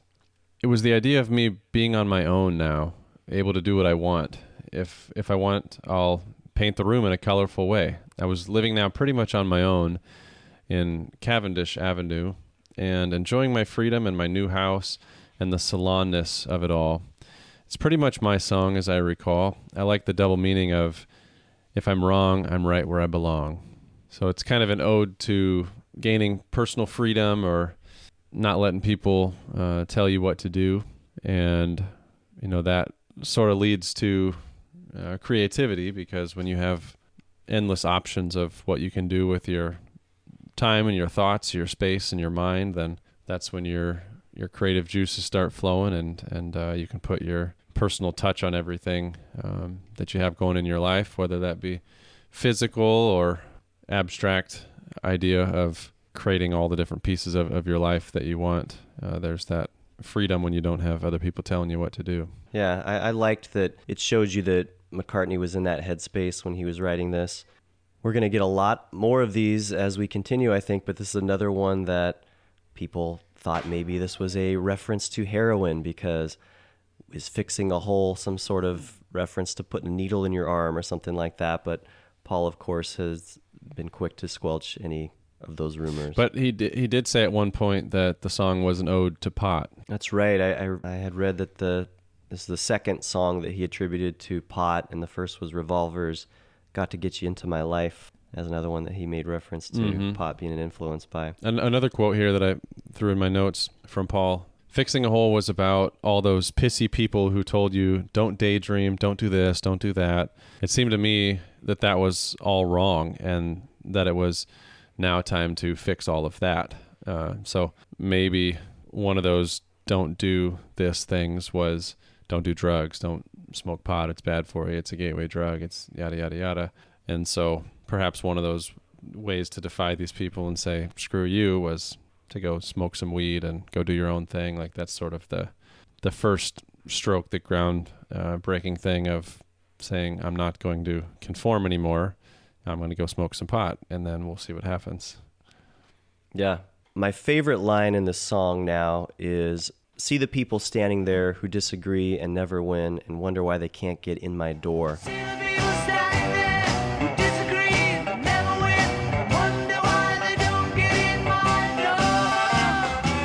That line wouldn't have stood out to me had I not read some of the history of this song. And I guess Paul and the Beatles in general were open to interacting with fans, and Paul himself would even let people come into his house if they were being nice to him. i read that that's cool Can you imagine just going and knocking on Paul McCartney's door and right. being let in? But on this particular line and this particular song, this man did come and knock on his door the night that they were going to record this song. And he came into Paul's house and said, I'm Jesus Christ. And Paul is quoted as saying, Well, I wasn't going to not let him in because he probably wasn't Jesus What Christ. if he- but what if he wa- was? What if he was? So. So he lets him in, and, and he's chatting for a while, and uh, he says, "Hey, so look, I've got this session I've got to go do, but if you promise to be very quiet and just sit in the corner, you can come in." So this guy comes to the studio while they're recording this song, and he did. He was very quiet. He sat in the corner. He was he was very polite. and paul like casually introduced him as jesus christ Yeah, like Paul hey this introduced is him to the rest I of met. the this Beatles. is jesus christ Yeah. they all had a laugh he introduced the rest of the Beatles, and they're like, "Who is that?" And he's like, "It's Jesus Christ." yeah say it the way paul So- would have said it It's, it's Jesus Christ. hi guys this is jesus christ so whether I don't know if he is or not, but Jesus Christ is sitting in the corner. Man, what a lucky guy. While this song is being recorded, I'm guessing that it wasn't Jesus Christ. um, I could be wrong. And if he thought he was, I mean, who knows if he actually had the wherewithal to remember this story? And I mean, what if what if this guy was just high off of his rocker or something like that, and he woke up the next day and and people are like, "What did you do yesterday?" And I don't know. I I, I don't even remember. Last thing I wanted to say musically about this song is I love George's guitar solo at the 116 to 130 mark. I think that the I think that's a really cool addition to this song. Oh yeah, that's great.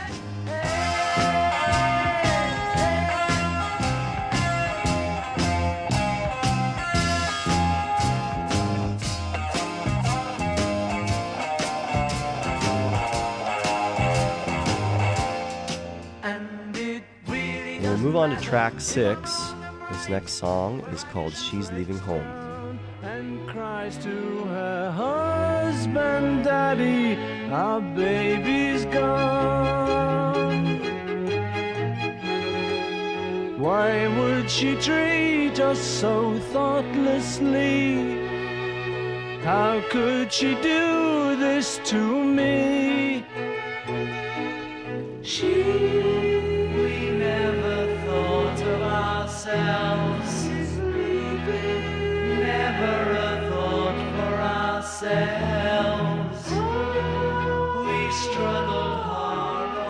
This is a really nice song musically. We'll, we'll talk about that first, then get into the message behind the lyrics. It has a very orchestral sound to it. I think that really stands out above all else. I, I'm not sure if that's a harp that starts out the song, but that that's really pretty. I really like uh, that interplay of all the all the instruments in the background, and then even the vocals are very well done with the crispness and, clarity of the sound. Some of the harmonies, it kind of has a Beach Boys feel to it. I think I told you that uh, when I was listening earlier. As the the story goes, the lyrics detail the plight of a, a young woman escaping the control of her parents, and it also gives the perspective of the parents in a in a call and response sort of way uh, with the lyrics, where the narrator of the song or, or who's telling the story is basically saying that this girl is leaving, and then that the rest of the band is is singing in the background from the parents' perspective. Lines like we gave her most of our lives, sacrificed most of our lives. We gave her everything money could buy. We gave her everything money could buy. Yeah, yeah. So it's Paul as the narrator, and then it's John being the parent's voice, um, echoing the story there. And George and Ringo are not present on this song, so it's only Paul and John. It's one of only a few songs that none of the Beatles play an instrument on. Hmm. So you've got Paul and John singing. You've got that small, you were mentioning it, kind of reminding you of something off of Pet Sounds. It's a small orchestral string orchestra in the background. And then just Paul and John singing the words to this. Yeah, it's rather contrasting to a lot of the other songs that we've had up to this point, so it, it kind of stands out in that regard. It does, yeah, it definitely stands out in terms of sound on this album. And even if we included the fifth Beatle, George Martin, he was also not involved in this song. And that almost created a rift between George and Paul, George Martin Hmm. and Paul, because um, George would often be the one that would at least score something like Mhm. this. And Paul did ask George to do this song, but George was already committed to another artist recording session. And instead of waiting, Paul enlisted the help of another composer and presented it to George the next day. And that's something that really hurt George Martin. And he admitted even years later Hmm. that the score did hold, hold up, but it was something that he wished that he could have been a part of. Interesting. Should we talk a little bit about the story? Are you talking about Melanie Coe? Yeah, it was something that Paul read on the front page of a newspaper called the Daily Mirror. Okay. He invented most of the content of the song. Um, a lot of it was different. She was. I guess I did read that that it was inspiring to the song, but that a, a lot of the the lyrics were more fictitious and not designed to put this person out there and and try to Yeah. predict everything, all the circumstances that surrounded their life. Yeah, the time of day that she supposedly left, um, what her boyfriend did for a living. Yeah, that's- Um, that's the, what I the was man reading. from the motor trade was Mhm. was uh, the line in the song, and and I think uh, Melanie Coe's boyfriend was a croupier, whatever that is. So difference, but Yeah, it was right. nonetheless inspired by actual events. So people read into the lyrics and really tried to to say that they were word for word literal and supposed to parallel the the disappearance of this Melanie Coe, but I think they've come out and defended the song and said, well, no, that was something we read that inspired the song, but that it wasn't supposed to be taken so seriously. Yeah, and then another really interesting thing about Coe is, by complete coincidence, she had actually met Paul McCartney three years earlier. Oh, that's right. I did see that. In 1963, he had chose her as a prize winner in a dancing contest. Yeah. On some sort of TV program, and she didn't even know the song was about her until her mom brought it up.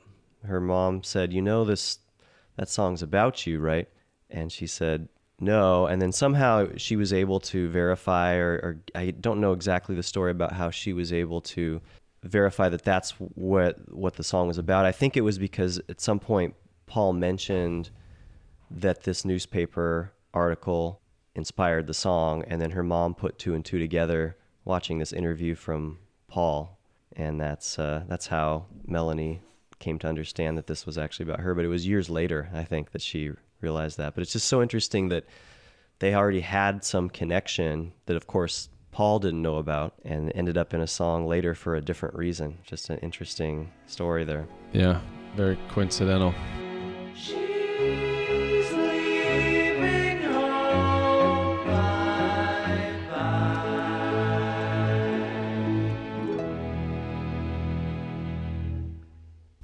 All right, well, let's move on to track number seven. I know this is one of your favorites, Trevor, and it, it definitely grew on me too. It's a fun one. This is titled Being for the Benefit of Mr. Kite. And Mr. H will demonstrate ten Somersets he'll undertake on solid ground. Being been some days in preparation, a splendid time is guaranteed for all. And tonight, Mr. Kite is topping the bill.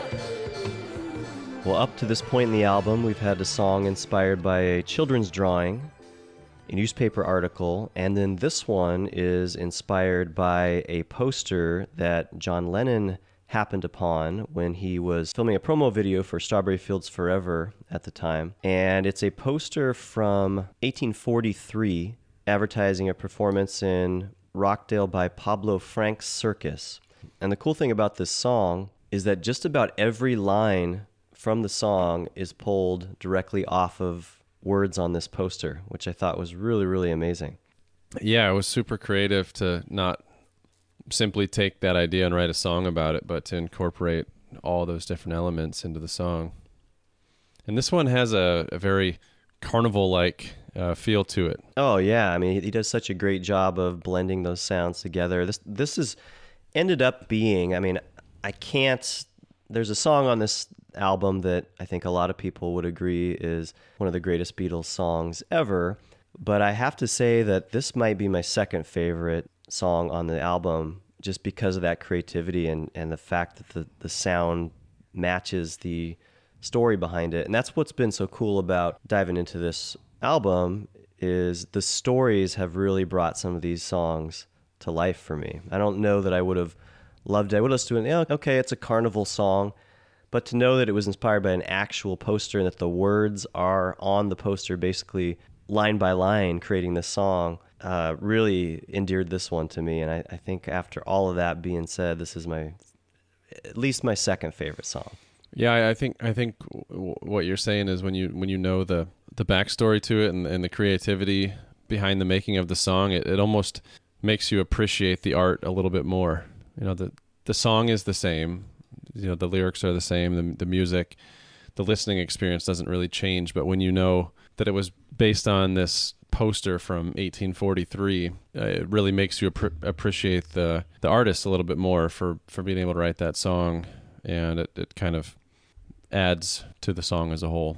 I especially like, and I guess this is the one part that wasn't verbatim on the poster. The horse was not named Henry, but I love that part that says, and of course, Henry the horse dances the waltz, and then you actually hear the music start going into more that waltz sound. Horse, Henry the horse dances the waltz. Yeah, the, the music's kind of all over the place. I mentioned it has that carnival feel to it. It it gets a little a little trippy, a little chaotic at times too. Not like a fun, relaxed, simple, playful, childish carnival, but almost like a fast-paced. It made me think of being lost in a, a trippy bounce house or being stuck on this slightly evil carousel that starts going too fast or in the wrong directions or something and you're all over the place and, and there's all these sounds it's intriguing of and it kind of disorienting. yeah i mean it pulls you Yeah. in but it's it's disorienting and it's a, it's a little unsettling it's a little uncomfortable you know it's it's very engaging and it's very intriguing but then you, you get sucked so far into it that you're kind of like how do i get out of here i mean like i want to make sure there's an escape button on what's going on right now because Oh, that's a good way to describe you know it, like yeah. i'm enjoying it but what if i can't get out this is this is kind of crazy you know that's how that's how i kind of felt when i was listening to it Yeah, the way you're describing that reminds me too about how it was recorded because this was a really complicated one for them to get right. And it was ultimately completed when engineer Jeff Emmerich just took a bunch of the recorded tapes and just spliced them all together to finally make this song work. It was more like a construction project than it was a performance, this song. Mhm. And I think that almost makes you that almost fits what you're talking about where it's like you're running into a bunch of dead ends because every little part of the song is like a trapped box that you're in as opposed to just this one open space that was a recording so it's it does kind of have that claustrophobic or disorienting feel in, in addition to that carnival sound john was never real happy with it and as has become a bit of a theme here he said that he wasn't proud of his vocals and he said he was just going through the motion because he knew they needed a new song for Sergeant Pepper at the moment. But I think it's perfect. I really like the way that he sounds on it. Yeah, it's it's definitely a fun track. The the vocals have a theatrical feel to them, almost Broadway esque in a way. So that was definitely different. Yeah, and it almost sounds like he's a little little bit amplified, like he's talking into a megaphone or something like But that. that as fits with the, the song though, with the, the theme of Exactly, the carnival yeah. and everything. Yeah, he's announcing, you know, the Mhm. Hendersons will all be there.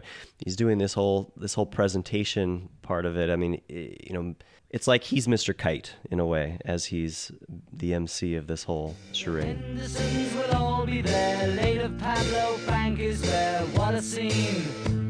Over men and horses, hoops and garters. Lastly, through a hogshead of real fire.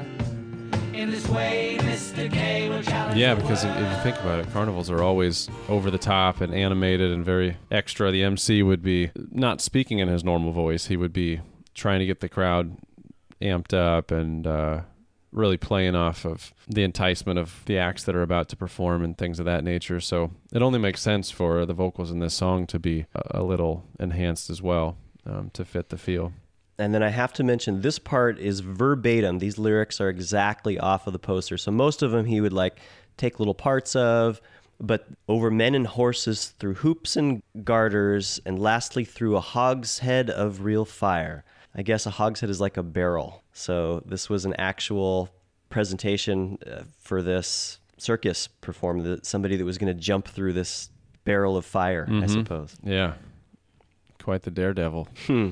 Something else kind of cool that I want to mention here before we, we move on to the next track. For the benefit of Mr. Kite is acted out and performed in the Cirque du Soleil Beatles uh, based production called Love. Yeah, I've seen that. Have you? Very cool. Uh, it's really cool. I've seen Yeah, Cirque du Soleil one cool. time. I think I went to Mystère uh, with my folks, which was really awesome as well. But They're all amazing, but that's cool. If you, as a music lover, you would love this one the best. I've seen a few of them now, and this is this one tops it for me just because of that. And I would say I'm a Beatles fan like anybody else is, um, but not. I mean, to the extent Mhm. that some people are. Yeah.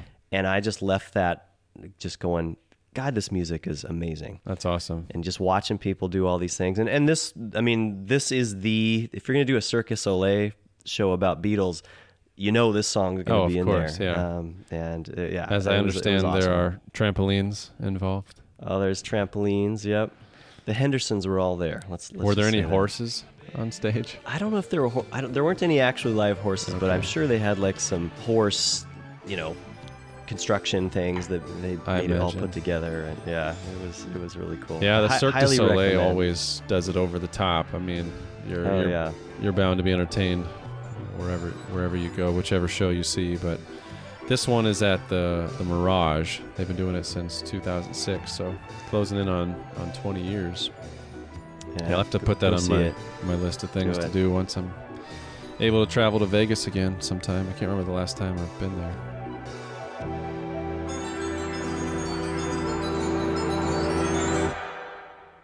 Well, we've reached the halfway point of the record at this point, so let's flip it over and we'll listen to side two.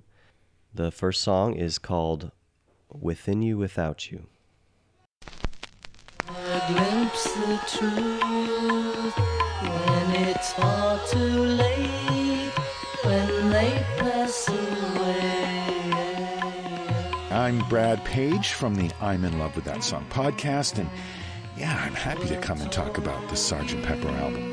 I'm a big Beatles fan and a big fan of this album. It's hard to pick a favorite song from this record because there's just so much great stuff on it, but this may be a controversial pick, but my favorite song just might be Within You Without You, the George Harrison contribution to the album. Musically, it's really inventive. There were pop and rock songs before it that used the sitar, but in those songs, it's used more like a sound effect or just a little exotic spice sprinkled on top.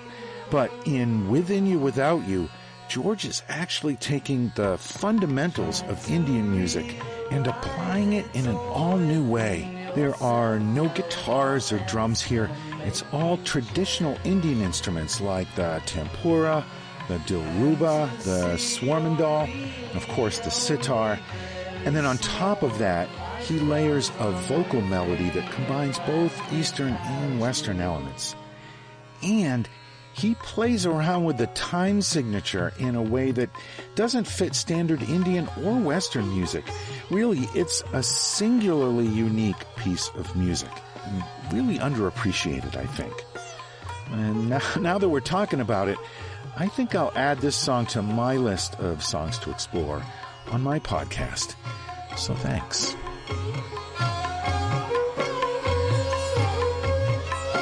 So, anybody that knows anything about the Beatles' history leading up to this album, this is, of course, very obviously the song written by George Harrison.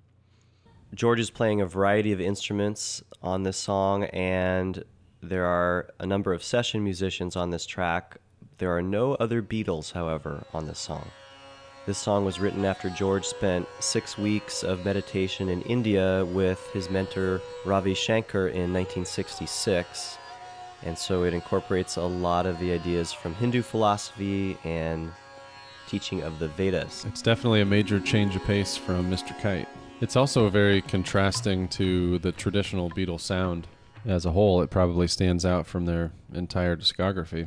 Some of this Indian influence did show up on other albums, but yeah, definitely it makes it very clear that this is a George Harrison song. And the people who gain the world and lose the The words are kind of a paraphrase of statement that you might find in a lot of different religions, and maybe the most familiar to Western religions are Matthew 16 26 in the Bible, where Jesus says, For what profit is it to a man if he gains the whole world and loses his own soul? I really like the first chorus. Try to realize it's all within yourself. No one else can make you change. And to see you're really only very small and life flows on within you and without you. You know, there's definitely some some wordplay going on there with the idea of life flowing within and without you, meaning that there's energy within you that helps sustain life, but there's also energy everywhere else in the world, and there's life without you. So when you're no longer here, life will carry on. So it, it almost symbolizes the importance of you and your being while also acknowledging the smallness to you or the, the lack of necessity of, of you being around in order for life itself to carry on.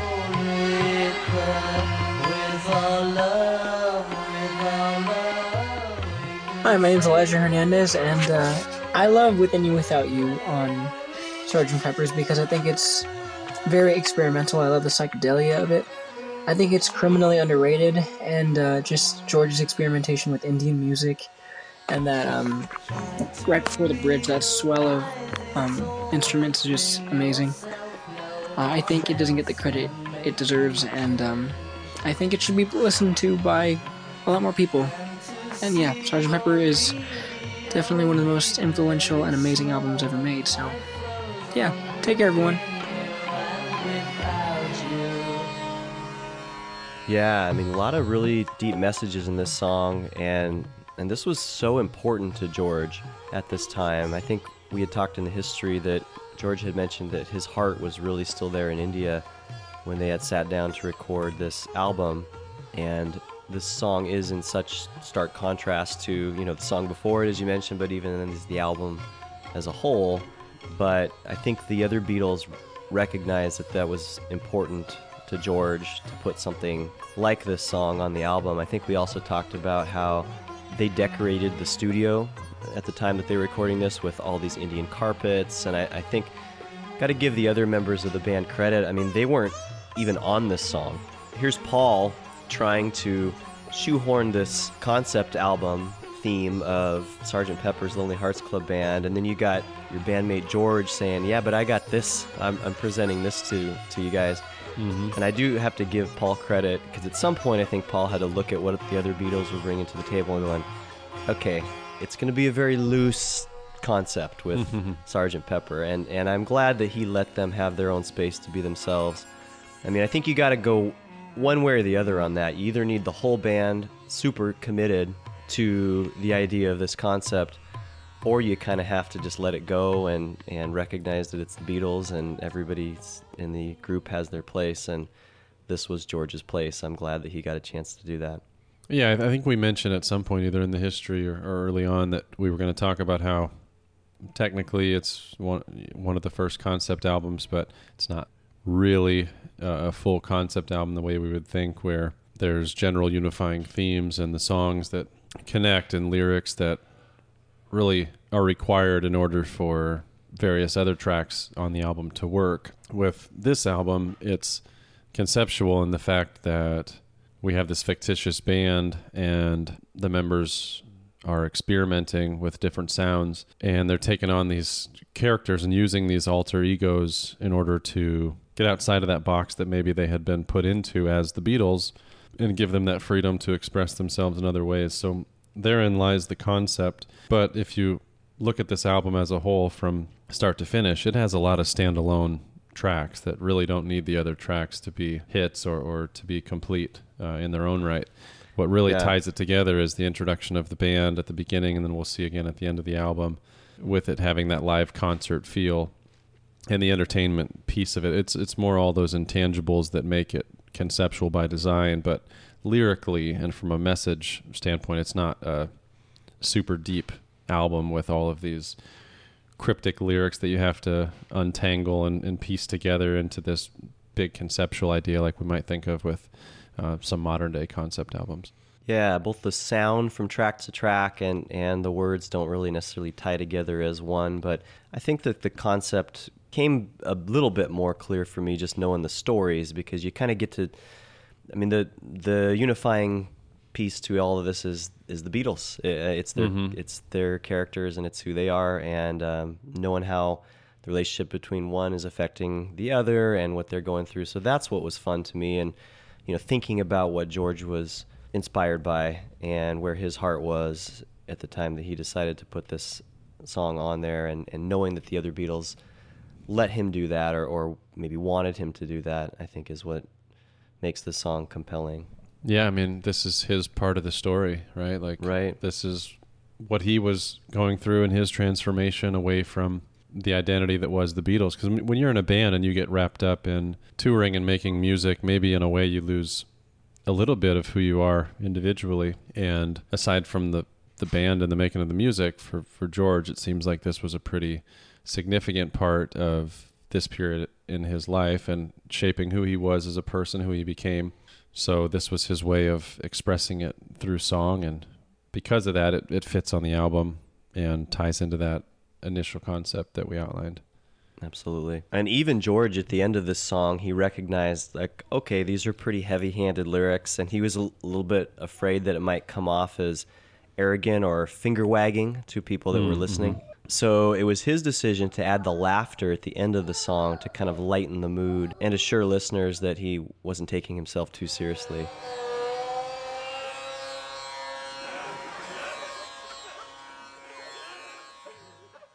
And that leads into the levity of the next track, which is track nine. And this song is called When I'm 64. When I get older, losing my head many. Hi, this is Pam, and I happen to be Trevor's mom.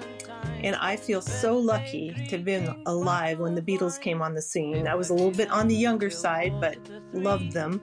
Uh, I love Paul McCartney, and I've had the privilege of seeing him in concert in his early 70s twice and was blown away by his talent, his energy, and how gracious he was on stage with the audience. And I think, as I'm in my early 60s, on the Sgt. Pepper album, I like When I'm 64 the best. I know that it's one of the first songs he wrote at age 14, so maybe he was thinking 50 years ahead, which is kind of an interesting thing for a 14 year old to do. The sound of it is kind of childlike and whimsical, but it also has heart and depth.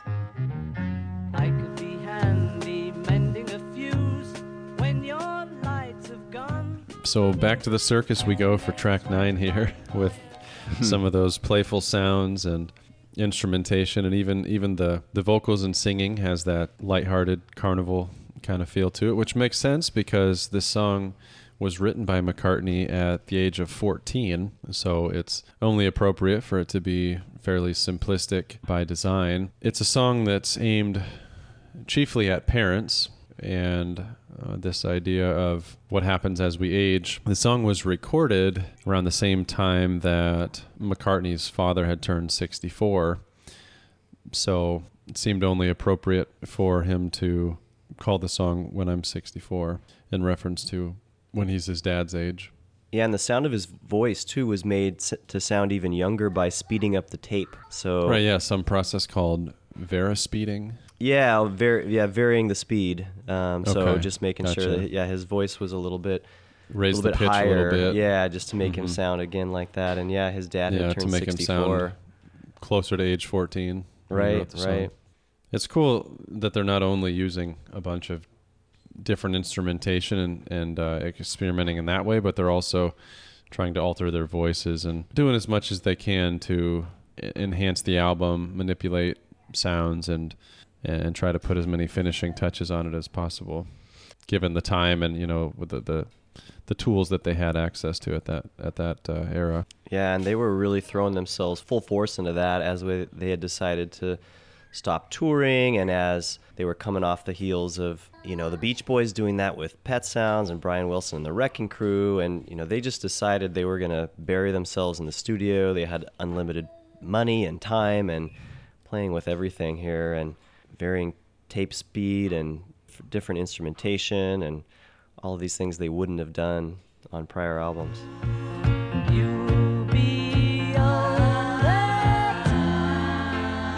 One interesting side note I found on this song is on May 17th, 2006, Paul and his then wife Heather Mills had separated, and Paul McCartney turned 64 about a month later on June 18th, 2006. So, in effect, the answer to his musical question with regards to his wife at the time would have been no. I read about that too. In in fact, uh, it was an emphatic no because I think she ended up getting close to 40 million or something in the divorce. Oh yeah, yep. The other thing that I thought was really interesting, I just never had occurred to me before, is part of the charm of the song is the whole thing is actually supposed to be a marriage proposal. Give me your answer, you know, f- fill in a form, mine forevermore. The form, of course, being a wedding contract. That just flew over my head. I never really thought of this as a wedding proposal before, did you? Give me your answer,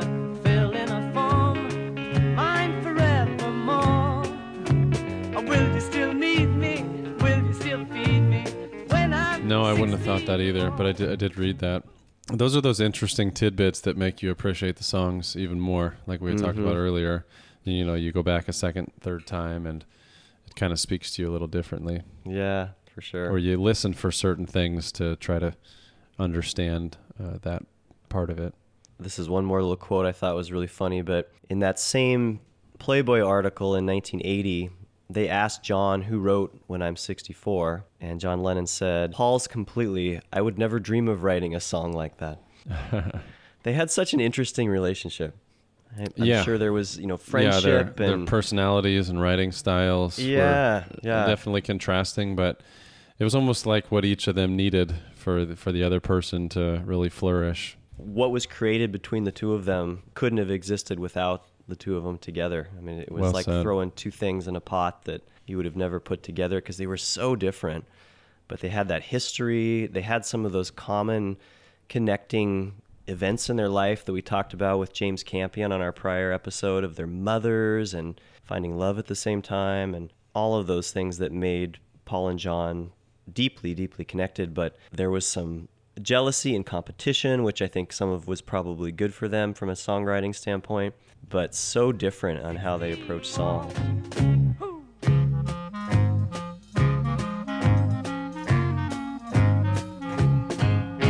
Well, track 10 is another fun one. This song is titled Lovely Rita. Rita,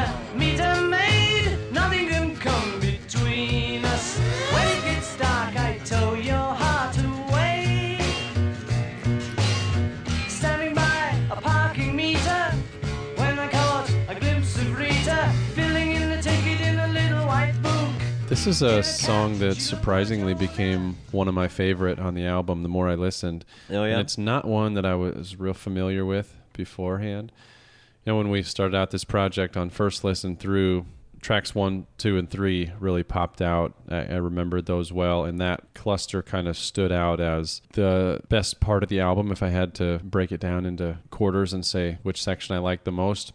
Then throughout the rest of the album, there's a few standout tracks that I think keep my interest and and uh, level of enjoyment up from that initial peak of having those first few tracks and and one of them uh, we already talked about with for the benefit of Mr. Kite and the the next one here is Lovely Rita.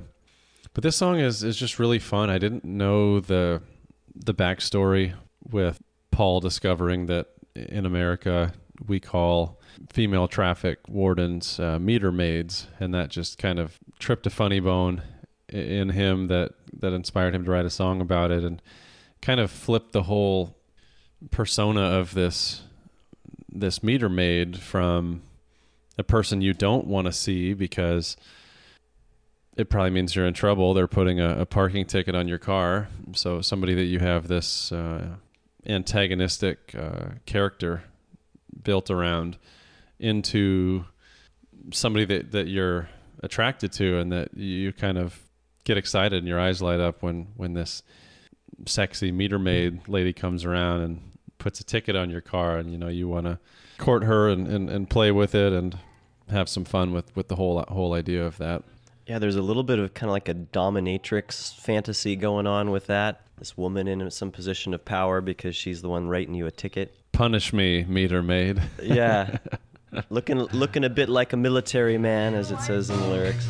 In a cap, she looked much older, and the bag across her shoulder made her look a little like a military man.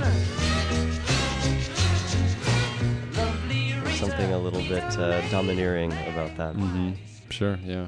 I love the fact that Paul hadn't heard that before, and he just thought that that was a really funny way to describe. Yeah, you said like it tripped his funny bone. I think that's a good way to describe it. Mhm. And I, I love the fact too that you have to have a British accent to be able to say "lovely Rita Mita maid" and have it become a, a, a rhyme. Yeah. So it, it worked out perfectly. I think the story was that Paul had written the song about a meter maid who was speculated to have been named Mita Davies, who gave him a parking ticket outside of the recording studio where most of Sgt. Pepper was recorded. And when asked about why he called her Rita instead, McCartney just responded and said, Well, she looked like a Rita to me. I read that too, but then wasn't there some other story or quote kind of dispelling that? Uh, I think idea so, yeah. That I- there wasn't actually a, a lady that was that it was more you know something that he came up with in his head based on the idea. Yeah, I think that there's there's some discrepancy about whether or not there was actually a meter maid and this was being a real story. But I mean, who knows? After 60 years, I, I- I doubt they journaled about every single thing that inspired them and all the events and whatnot. I mean, there's things that happened five years ago that were significant in my life that I've forgotten all the details about. So just because you wrote a song about it doesn't mean you're going to remember every little thing. So maybe they don't even know at this point to give an accurate answer. It could be. We talked about how when we did our episode on Deja Vu, that the Grateful Dead was in a studio just next door recording American Beauty, and how it wasn't uncommon that some of these bands from the time would make their way into each other's studios.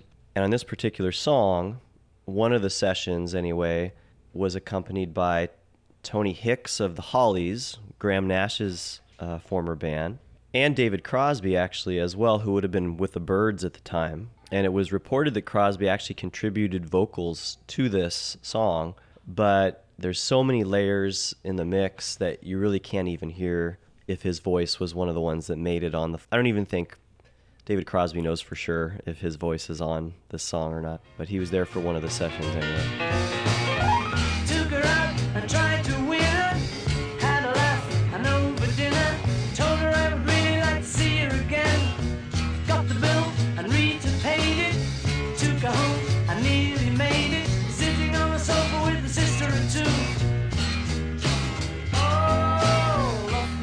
Think my favorite verse on this song is verse two. Took her out and tried to win her. Had a laugh and over dinner. Told her I would really like to see her again. Got the bill and Rita paid it. You know, of course, because she's the the meter late lady. she's got all the money, and she, you know, she's been represented as this powerful, domineering, as you uh, mentioned, person here. So even though Paul's taking her out, she's still kind of taking the lead. Took her home. I nearly made it. A clever way of saying he almost was able to hook up with Rita, thinking he's inside her home. They had this date, and his fantasy's about to come to life. But then it finishes by saying, sitting on the sofa with a sister or two. Yeah. So he, makes it back, and he's he's on the couch hanging out with her sisters, and Rita is off to do whatever. yeah, it's a very imaginative story, isn't it? It's just it's just really Mhm. interesting thing to write a song about. To add to just kind of the looseness of the story, musically, there's that kazoo sound Mhm. in there. And did you read about how they were able to create that effect? No, I was wondering what that was. That was a last minute addition. It wasn't actually a kazoo, and they decided they wanted this sound for the song. So the Beatles told the roadie Mal Evans to go retrieve the newspaper from the bathroom in EMI Studios, and then they cut it and threaded it into a hair comb and then blowed on the hair comb Oh, to create that wow. sound.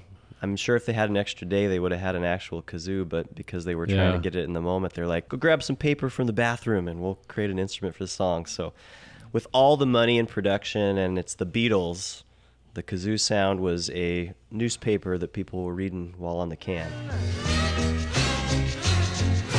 Well, it worked. Worked out. You know, and the way the way Paul sings too has this story feel to it.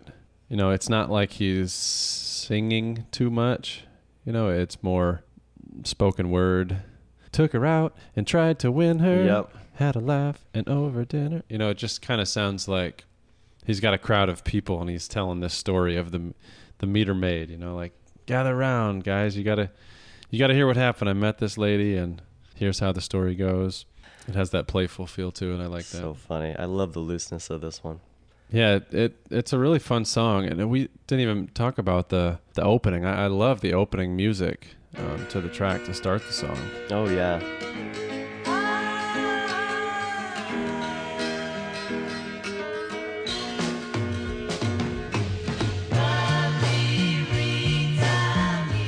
And then uh, it it transitions into that funky piano part, but but first uh, they say, Rita, and then you know it goes. "Dun, na, na, na, That's na, right. and That's it starts right. playing all the funky piano stuff.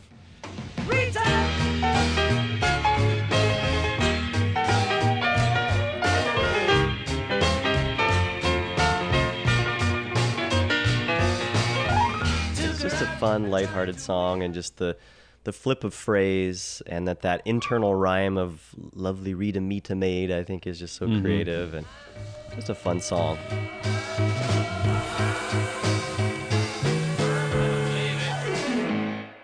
Well, we got a few left. We're going to move on to track 11 now. If you're falling asleep on us, it's time to wake up. This is Good Morning, Good Morning. Hi folks, this is Steve Gerrard from the Listen Next channel on YouTube, and I always like the Beatles when they get a little bit weird. And on Good Morning, Good Morning, they manage to get weird in all kinds of ways for two and a half minutes without it being overwhelming. You've got that vocal refrain which was taken from the breakfast commercial. You've got the shifting time signatures, Paul's weirdly amazing guitar solo in the middle. Ringo's drums make a big part of this track, and then just throw in some animal samples and a brass section. And what more could you want? So this is another track with a little backstory to it. Uh, John Lennon was inspired to write the song "Good Morning, Good Morning" after watching a television commercial for Kellogg's Corn Flakes. The jingle from that commercial was adapted for the song's refrain. That's right. I love the fact that again we've got the child's drawing, we've got the poster, we've got the news story, uh, and she's leaving home, and now of course we've got this cornflakes commercial. John singing lead, lead on this song, of course. He's harmonizing with himself on this one. And John had said this was a throwaway piece of garbage, I always thought. He said the Good Morning, Good Morning was from that Kellogg's cereal commercial. And he just said he had always had the TV on really low in the background when he was writing, and it just came over, and that's when he wrote the song. It's definitely not one that stands out on the album, but it's fun. It's a it's a cool song. I like the the rooster with the cockadoodle doo in the background. That's something that symbolizes morning. You know, you're growing up on a farm. That's your alarm clock, and that rooster will wake you up at at sunrise, and then you know it's time to hit the field and do some chores. That's right. And then you had told me about how all those animals that come in at the end, you were kind of joking, like if they were really trying to stick it to pet sounds, they really Oh, made yeah. sure they did so at the end of this one. You Right. got yeah. If they were inspired by that, they they definitely uh, overdid it on here. Uh, that's exactly right. You've got cat, you've got dog, you got sheep. There's elephant on this song. Pig, horse, tiger, and fox being chased on a hunt. Oh, there's cow and hen. And all of these were pulled from the Abbey Road tape library, so there weren't any actual elephants in the studio.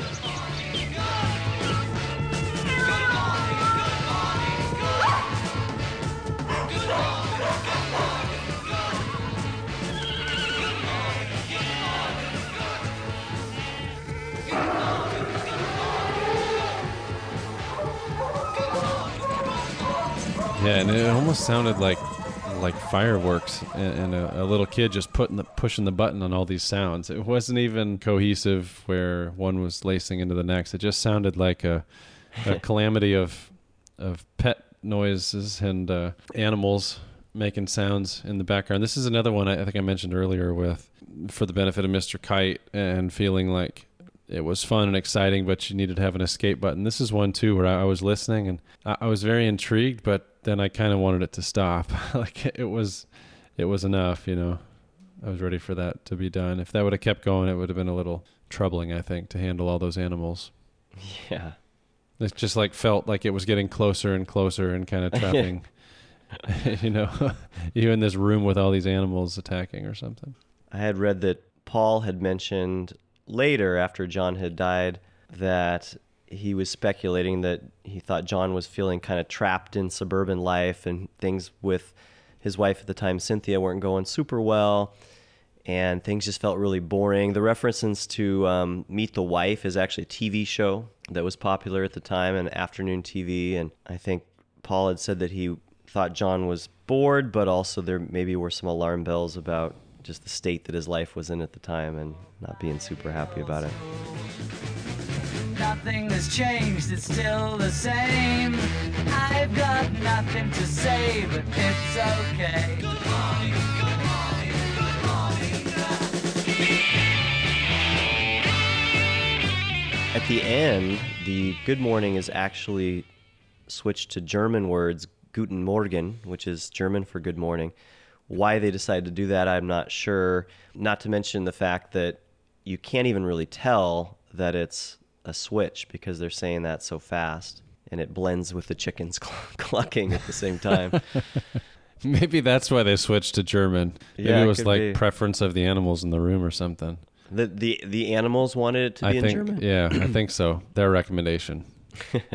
I think they wanted it to be finished in German because the animals probably came from Germany and they didn't understand English, so you know they had to make them feel comfortable in the studio.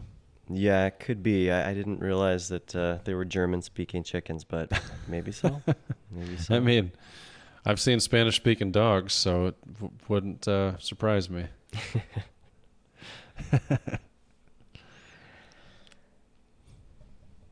want to transition out of this one? I don't even know how to get out of that. Yeah, well, who knows why they decided to, to do that, but I thought it was kind of fun. I, I didn't pick up on it right away um, because, like you were saying, there's all the animals in the background, and when you sing it, especially with their accent, "Good morning" in English and "Guten Morgen" and and, and German, uh, don't sound entirely different enough for you to pick up on the switch. But I went back and listened to it, and and uh, I had to smile because I had a a coworker living out in North Carolina back in 2015 who was from Germany. So she taught me a little bit of German, um, just the basics, and so I would I would always give her my best attempt in the morning at saying Guten Morgen when I Hmm. would show up to work. You, you could have fit right in. You got it. My top picks for Sergeant Pepper would be not necessarily in this order. Good morning, good morning, a day in the life, and getting better. Why that is, I, you know, I always have a hard time finding words that really uh, do justice, to, you know, as far as explaining why and or how uh, certain music affects me. But yeah, but those are my top picks.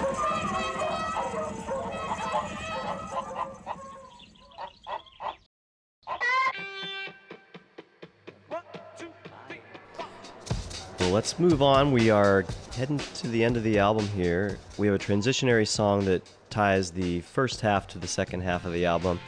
And we're visiting Sgt. Pepper's Lonely Hearts Club Band again. This one is Reprise.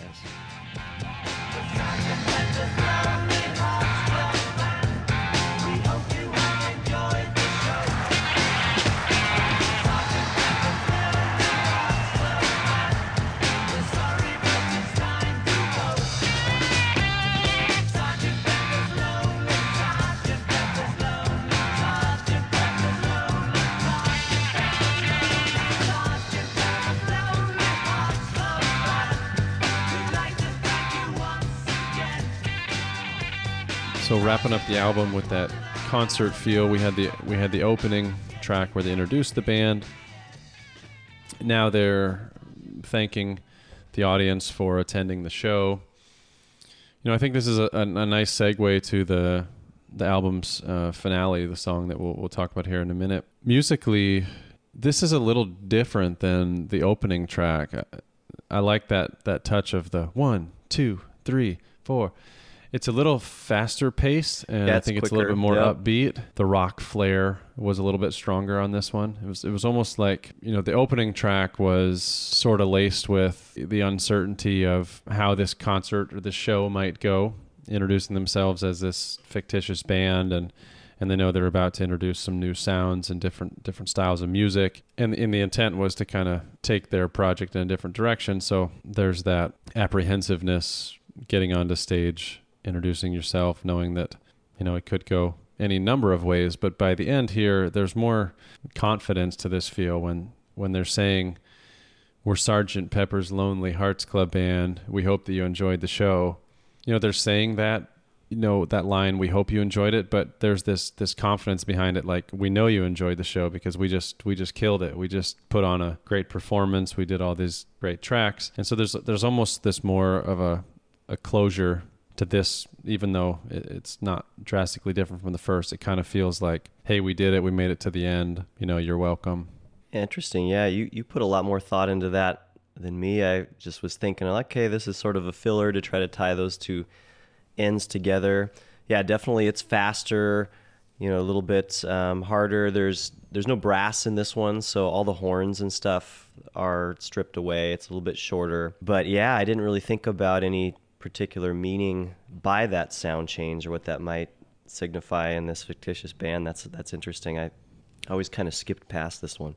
It uh, wasn't any of the Beatles members' idea to put this on there. It was actually uh, written after their road manager, Neil Aspinall, um, suggested that they should have it because the, the fictional band that was introduced at the beginning needed to make an appearance at the end That's to right. kind of complete the the live concert performance feel to make it a little bit more of a, a concept album and finish the record. And they wanted to segue all the songs one into the next, and they were only able to accomplish it with the first song, Sgt. Pepper's Lonely Hearts Club Band, into Little Help from My Friends, and now from the reprise into the final track. And this is a song that most Beatles fans are going to know A Day in the Life.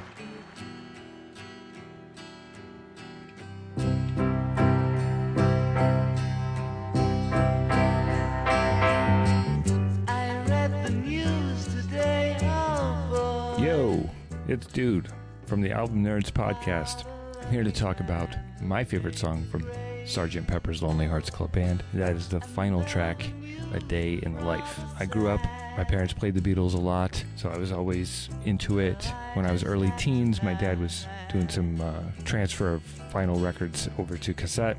So I sat down and, and really listened to this album for the first time from start to finish. And you know, I loved it. I, I the songs were fun, and then it kind of ends uh, with Sgt. Pepper's Lonely Hearts Club Band reprise when they're saying, you know, show's over. Thanks for listening, and then this applause fades out. So I thought the record was done. So to my surprise, then in fades his piano, and you hear John's famous line, "I read the news today. Oh boy!" And just the production was so out there from anything I had listened to before. So much chaos going on. Uh, the sound, this orchestra was just swirling this chaotic world. And then in comes Paul with this little piano piece, and then woke up, got out of bed, dragged a comb across my head, bringing us back to, you know, regular life. Bad stuff happens, but life goes on, right? So that's what I was kind of gleaning from that song. And then John's repeating this line I'd love to turn you on. Likely a drug reference. Album was recorded in 1967, so kind of comes with the territory, but for me, that's not what I interpreted. I was, I guess, too innocent for that at the time. That final piano chord at the end of the song, that E chord, it feels final, like final, final, which is what made me desperately want to flip the record over and listen again. A day in the life, listen to it, and then start the record over.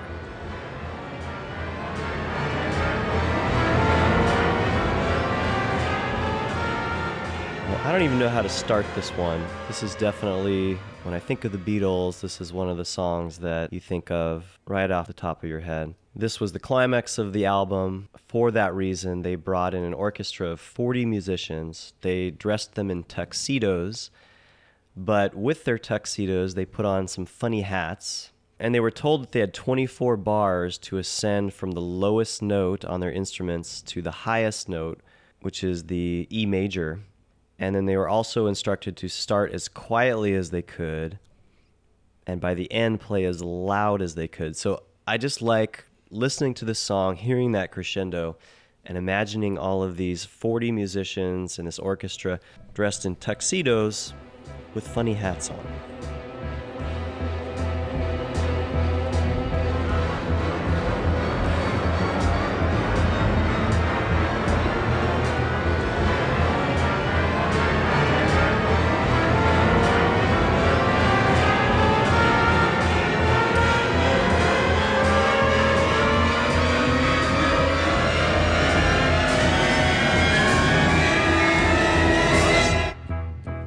Yeah, they went to quite lengths uh, to do it right, huh? Yeah, this is where that experimentation really takes hold. I kind of view this track as the the encore. You know, I, I think I think it's the the best ballad on the album. Maybe maybe the best track, the best uh, put together from from the the lyrics, the the the the meaning behind the song, the music, you know, the whole shebang. You know, fitting into the the theme of the album being a, a concert or a performance. You know, we don't hear it on the album, but I feel like this is this is the part where the fans are chanting encore, encore, encore, and they come back out and they give them this one last track. Yeah, and the mood of it is so much different than that prior song too. It kind of reminds me of something more that you might find on like a the secret track on a CD from when we were kids. Mm-hmm. Yeah. It's like it almost doesn't fit after the upbeat reprise that really is kind of a bookend for the album in a way. This does feel almost more like that secret track that would play after, you know, 5 minutes of silence or something like that on your CD.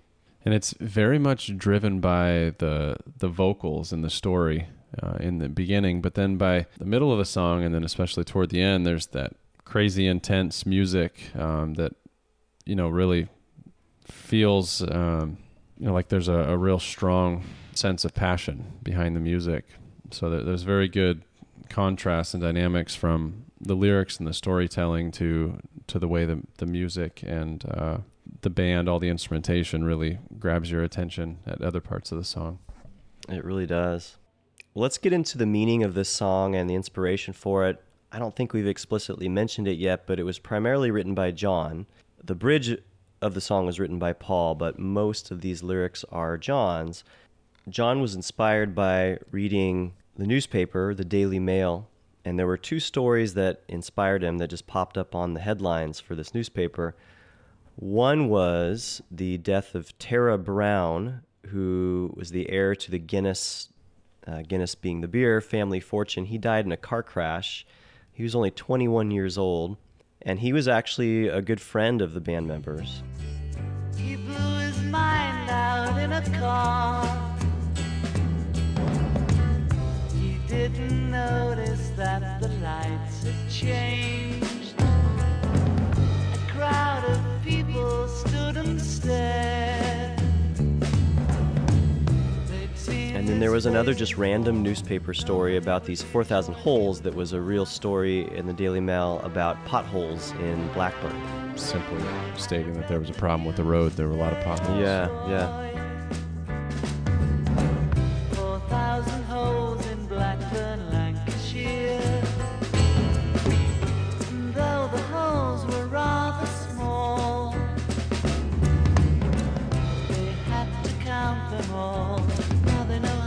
Just contrasting the, the significance of the death of Tara Brown and, you know, in other news, yeah, 4,000 potholes are on our roads in the town. I guess that's a problem. You know, there was some line about I don't know how they knew there were 4,000 if they counted all of them or or something like Yeah, that. it's a very Uh, there was some number. quote, yeah, Yeah. for them to to say that.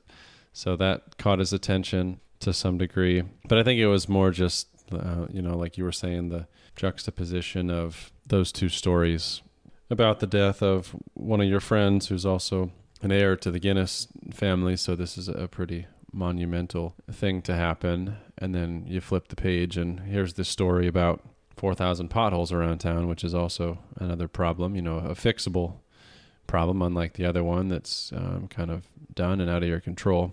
There was something about those two stories that inspired him to write this song. Did you read how Paul actually the whole time thought that the line about blew his mind out in a car was about something else?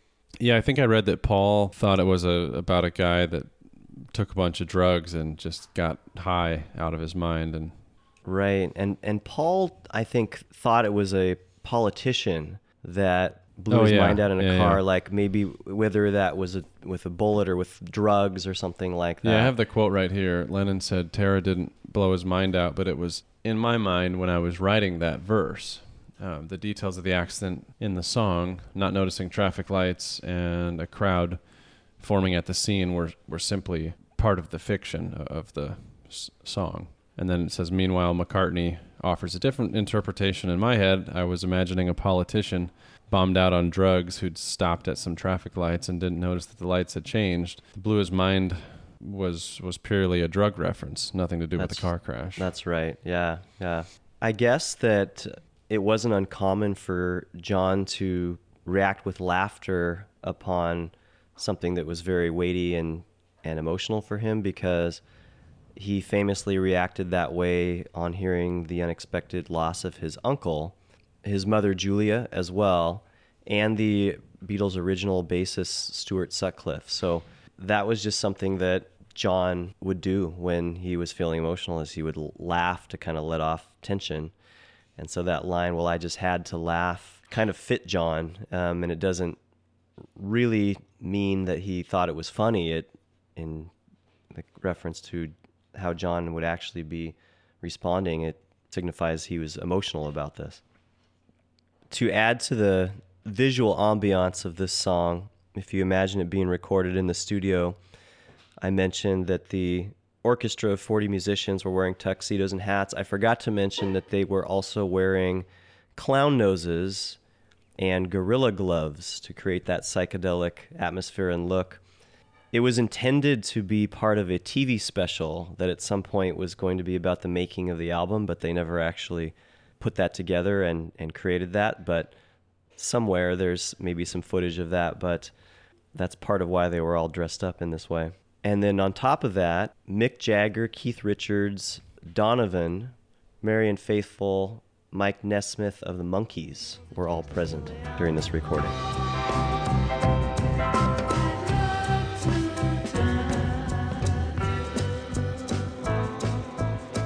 I do want to mention the, uh, I think, if I'm not mistaken, that I'd like to turn you on was the part that Paul was very pivotal in writing. He was at least involved with John writing that line, with John writing most of the lyrics overall. Of course, another reference that could be drug related or just something that's kind of enticing and ambiguous um, that could also be sexual or something like that in that way as well. And at the very end of the song, a 15 kilohertz tone can be heard just before the end, or I should say, could be heard if you were a dog, that is. Wait, I could hear it. Could you hear it? Yeah, of course. Yeah, you can't hear it. I don't know. I, it, it depends on the particular part. It's a very high pitched, very high pitched sound.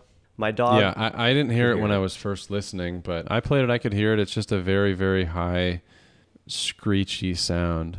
I'll have to go back and, and listen specifically to see if I can hear it. I did notice that my dog Bowie perked up during that part. Oh, I made sure to yeah. play that to see if he would. Did he bark or just No, he just his ears pulled just his ears back? stuck up. Yeah. Uh huh. Yeah. and then you get this warped loop of the words never could be any other way. That's Paul saying that, but a tweaked audio of that, and then John saying "been so high," layered that part that. is really trippy. That yeah, and it just continues several Yeah. times. Is trippy enough when we're listening to it on a streaming service like Uh, think on vinyl, it, it just keeps going, right? It Until does. you lift yeah, the needle. That that very last circle on a vinyl record is a complete loop. And so when it drops into that, it's kind of like what we were talking about with in our day of that secret song or something like that. That's something that a, an artist could put on there if they wanted to be creative is to have something on loop like that. Most of them it just sets into that and then you just hear that kind of staticky sound of it just spinning and that's your indication that it's time to flip the record over. Yeah, man. You said I your couldn't- I dad's couldn't got take this more one, than right? five or ten seconds of it. Yeah, he does. Yeah. You should have him play that and see if if uh, his record. I mean, I guess it would. It, it should have that. Yeah, yeah. I bet. I bet it would. I bet he can't hear the the the high pitched sound though. That's probably right.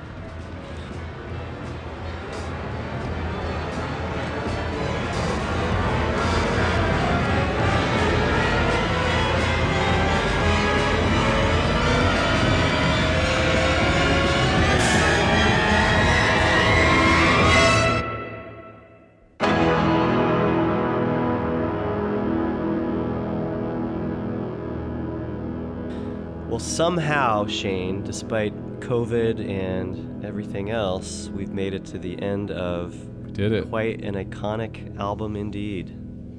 What was your experience listening to this with intention this last month? And it was it was a lot of fun. I I listened to it multiple times before I decided to start reading up on it because I didn't want to be too biased with my experience uh, surrounding the album, and it was a lot of fun. I think that's the first word that that comes to mind. From opening track, it really feels like a like a concert, like a party. It's uh, it's very upbeat, lots of sounds, lots of instrumentation, lots of experimentation, a lot of variety of, of vocals and, and contribution from all the, the Beatles members. So overall, it has a lot of variety, a lot of diversity in the music and the song and the lyrics. To learn about all the backstories and connect the dots, I kind of feel privileged in a way um, to know this album a little bit more than the average listener, a lot more than I knew it before, and and uh, it it, it feels more meaningful. There's more weight and significance uh, to the album as a whole and to the tracks now, knowing um, some of the the inspirations and some of the the fun facts and tidbits surrounding it, um, from the production to what what led to some of the lyrics and and just some of the trivial things that that we've gone through on this podcast. So overall, one that we knew we would have to do eventually, and and one that I enjoyed and had a lot of fun with. How about you? This is definitely an album that I knew we were going to tackle on this podcast at some point, and I think the timing of it was perfect in our conversation that we had with James Campion on our bonus episode just prior to this on the song Hey Jude, which was written very close proximity to the songs that were listed for this album. And so I was really excited to finally tackle an album that I feel like I should have known since I was much, much younger. And despite having known all these songs very well, putting in the context of the album was important, and I'm glad that we really took the time to do that. I'm going to make reference to a friend of mine, Gary, who on Facebook often entertains me by putting these questions out to people that say, you know, overrated, underrated, or properly rated. I'm always taken aback by the fact that a lot of people don't do that assignment very well. If they like something, they'll say underrated. If they don't like something, they'll say overrated. And I think what he's trying to ask with the question is if something is rated very high, is that rated properly? It doesn't matter if it's good or bad. Is, is it a proper rating? And this album is good. Um, and I would even say this album is great. I am also going to say, from a personal standpoint, I feel like it's a little bit overrated. And and the reason being, I suppose, is you can't call this album underrated. It's very very highly rated album by many, uh, rated as maybe the best album. But I have to admit, I was expecting a little more, at least in the context of the album itself. I love the stories. Getting to know the Beatles better was invaluable. But I was expecting a little bit more, I think, from the concept album, and to feel like really that Sergeant Pepper was only visited a couple times, and the second time was just a reprise or sort of repeat of the same song. I guess I would have preferred them just to say that's not a concept album, kind of like John Lennon said about it. And frankly, the other Beatles as well didn't really consider it that.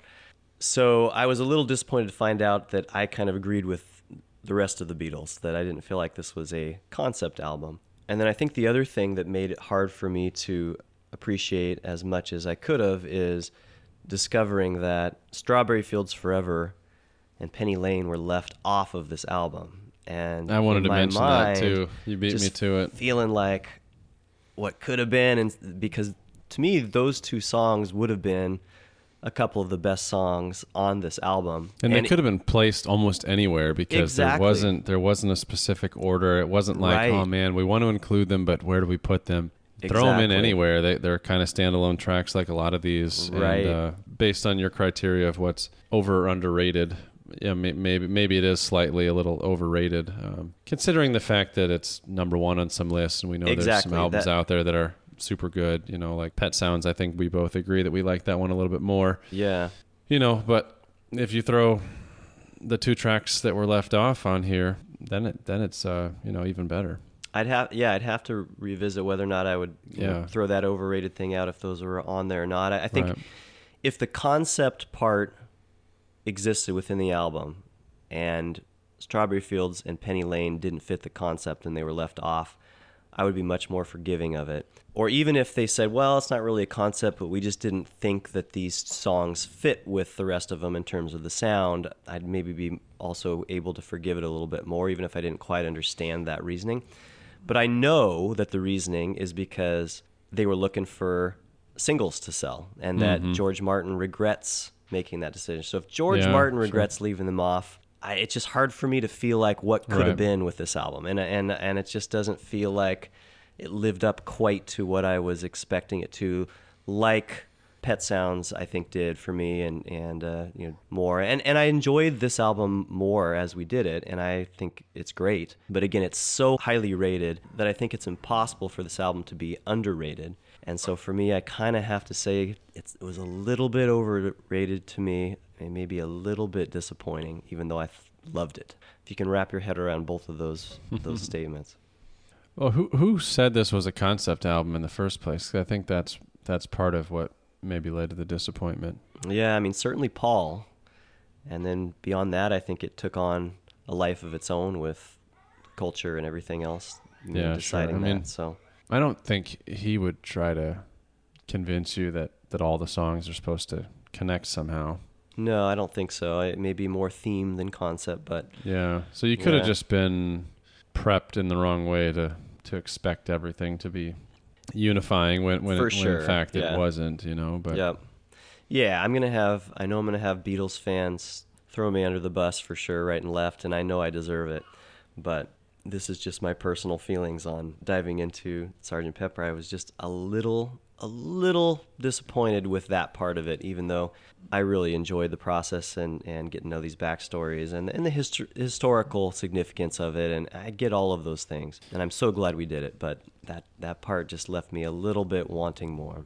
I think part of it too is when your expectations are, are really high. When somebody says this is the number one album of all time, or yeah, so some of that is based on other people's uh, expectation and and uh, rating and what that kind of does to your mentality uh, going into it.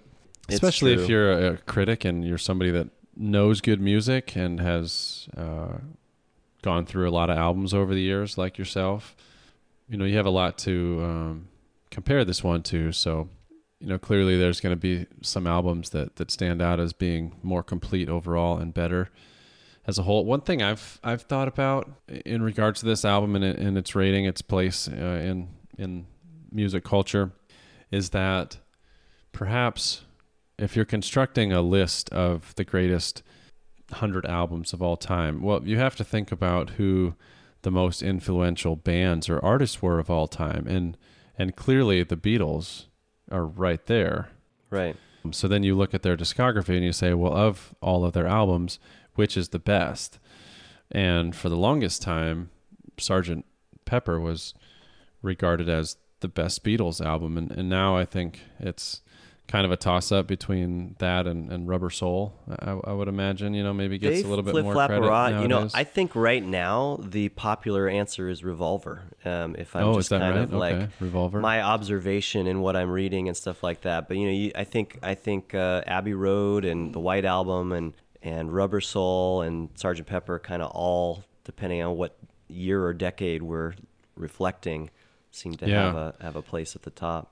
So I think if you went back and listened to all of those albums and then you came to the conclusion that Sergeant Pepper is the third best Beatles album, well then you could you could confidently say it's it's overrated if it's if it's rated higher than the ones that you think are better.